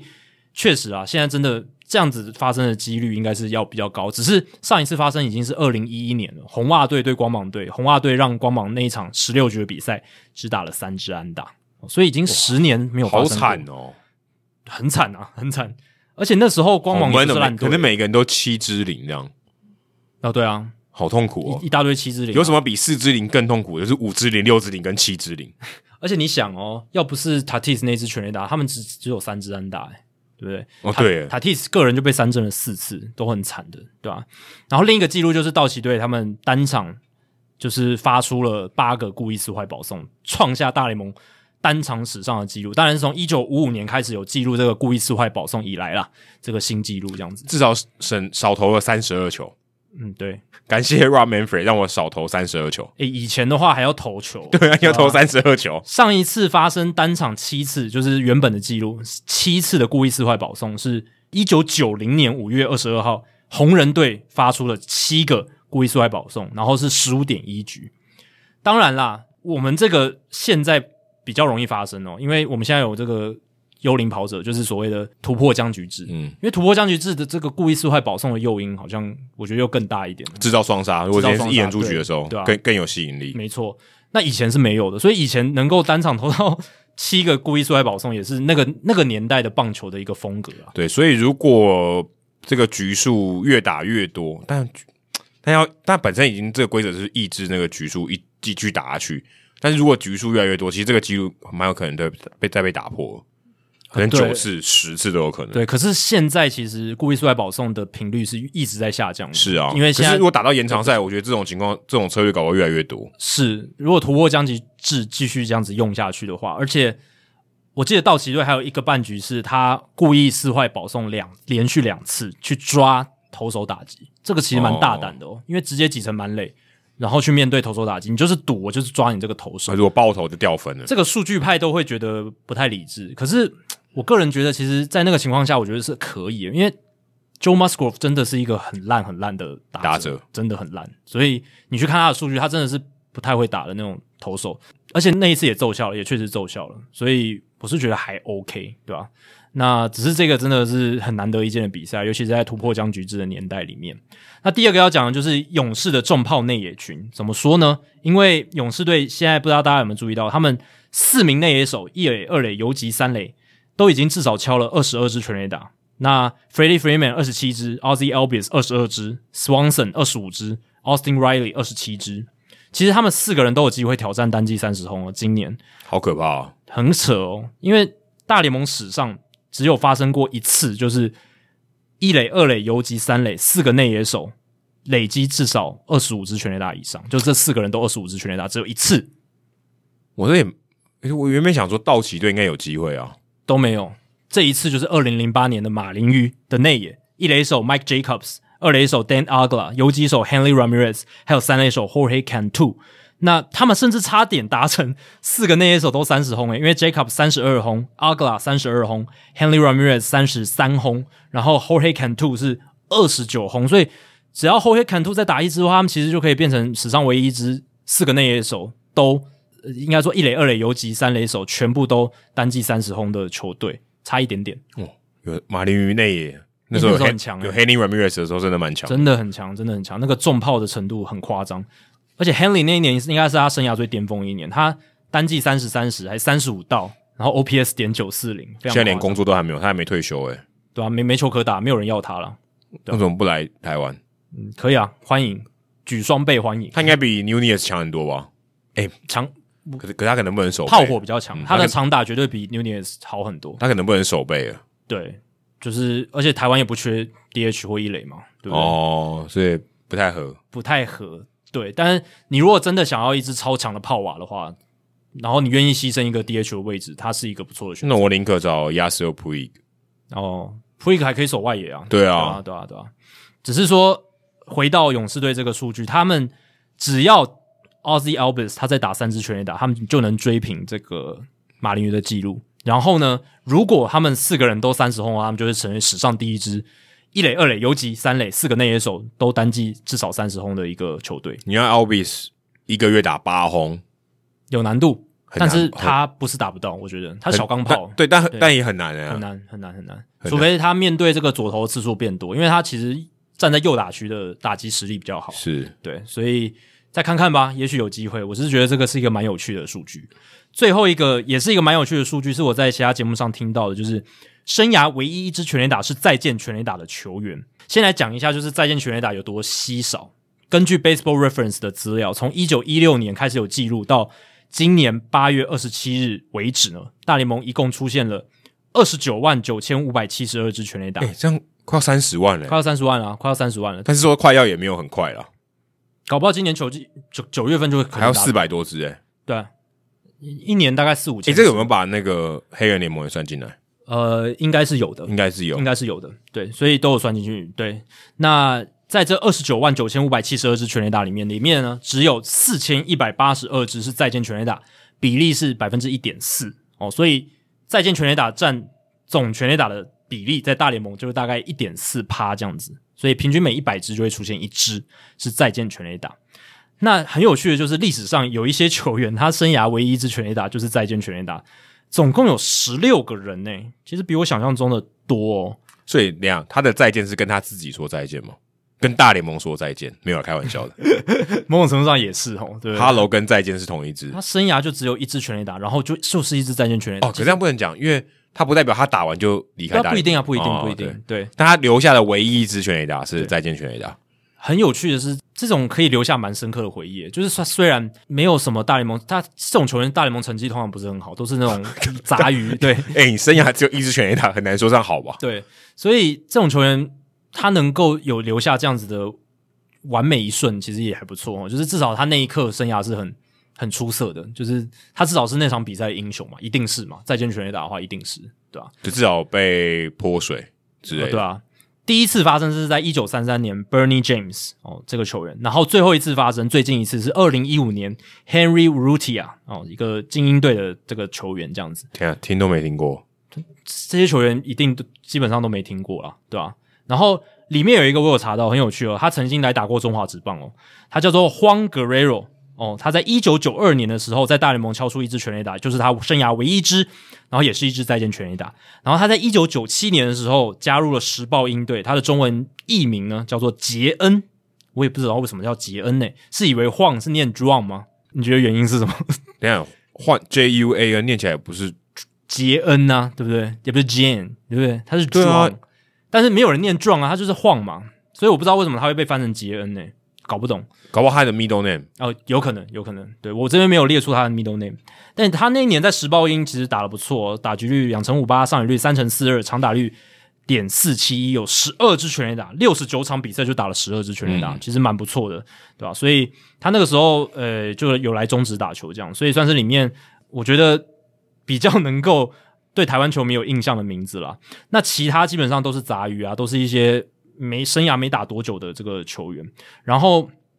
里面呢，累积生涯累积最多打席的是 Jose Arcia，他生涯累积六百六十二个打席，所以就留在大联盟最久的也就是六百六十二个打席而已，然后只有一支全垒打，只有一支全垒打，对，然后就是一支再见全垒打，那也蛮神奇的欸耶也。蛮神奇的啊。然后更神奇的是另一个 Dave Crision，这个算是意大利后裔的球员吧，他生涯之内已经十个打席，但他也敲出一支全垒打，而且那一支全垒打也是一支再见全垒打，所以最少打席的是十个打席，最多打席的是六百六十二个打席。哪一个比较神奇？我觉得 Chris Young 比较神奇，因为六百六十二个打席有很多那种杂鱼类的那种短枪型选手，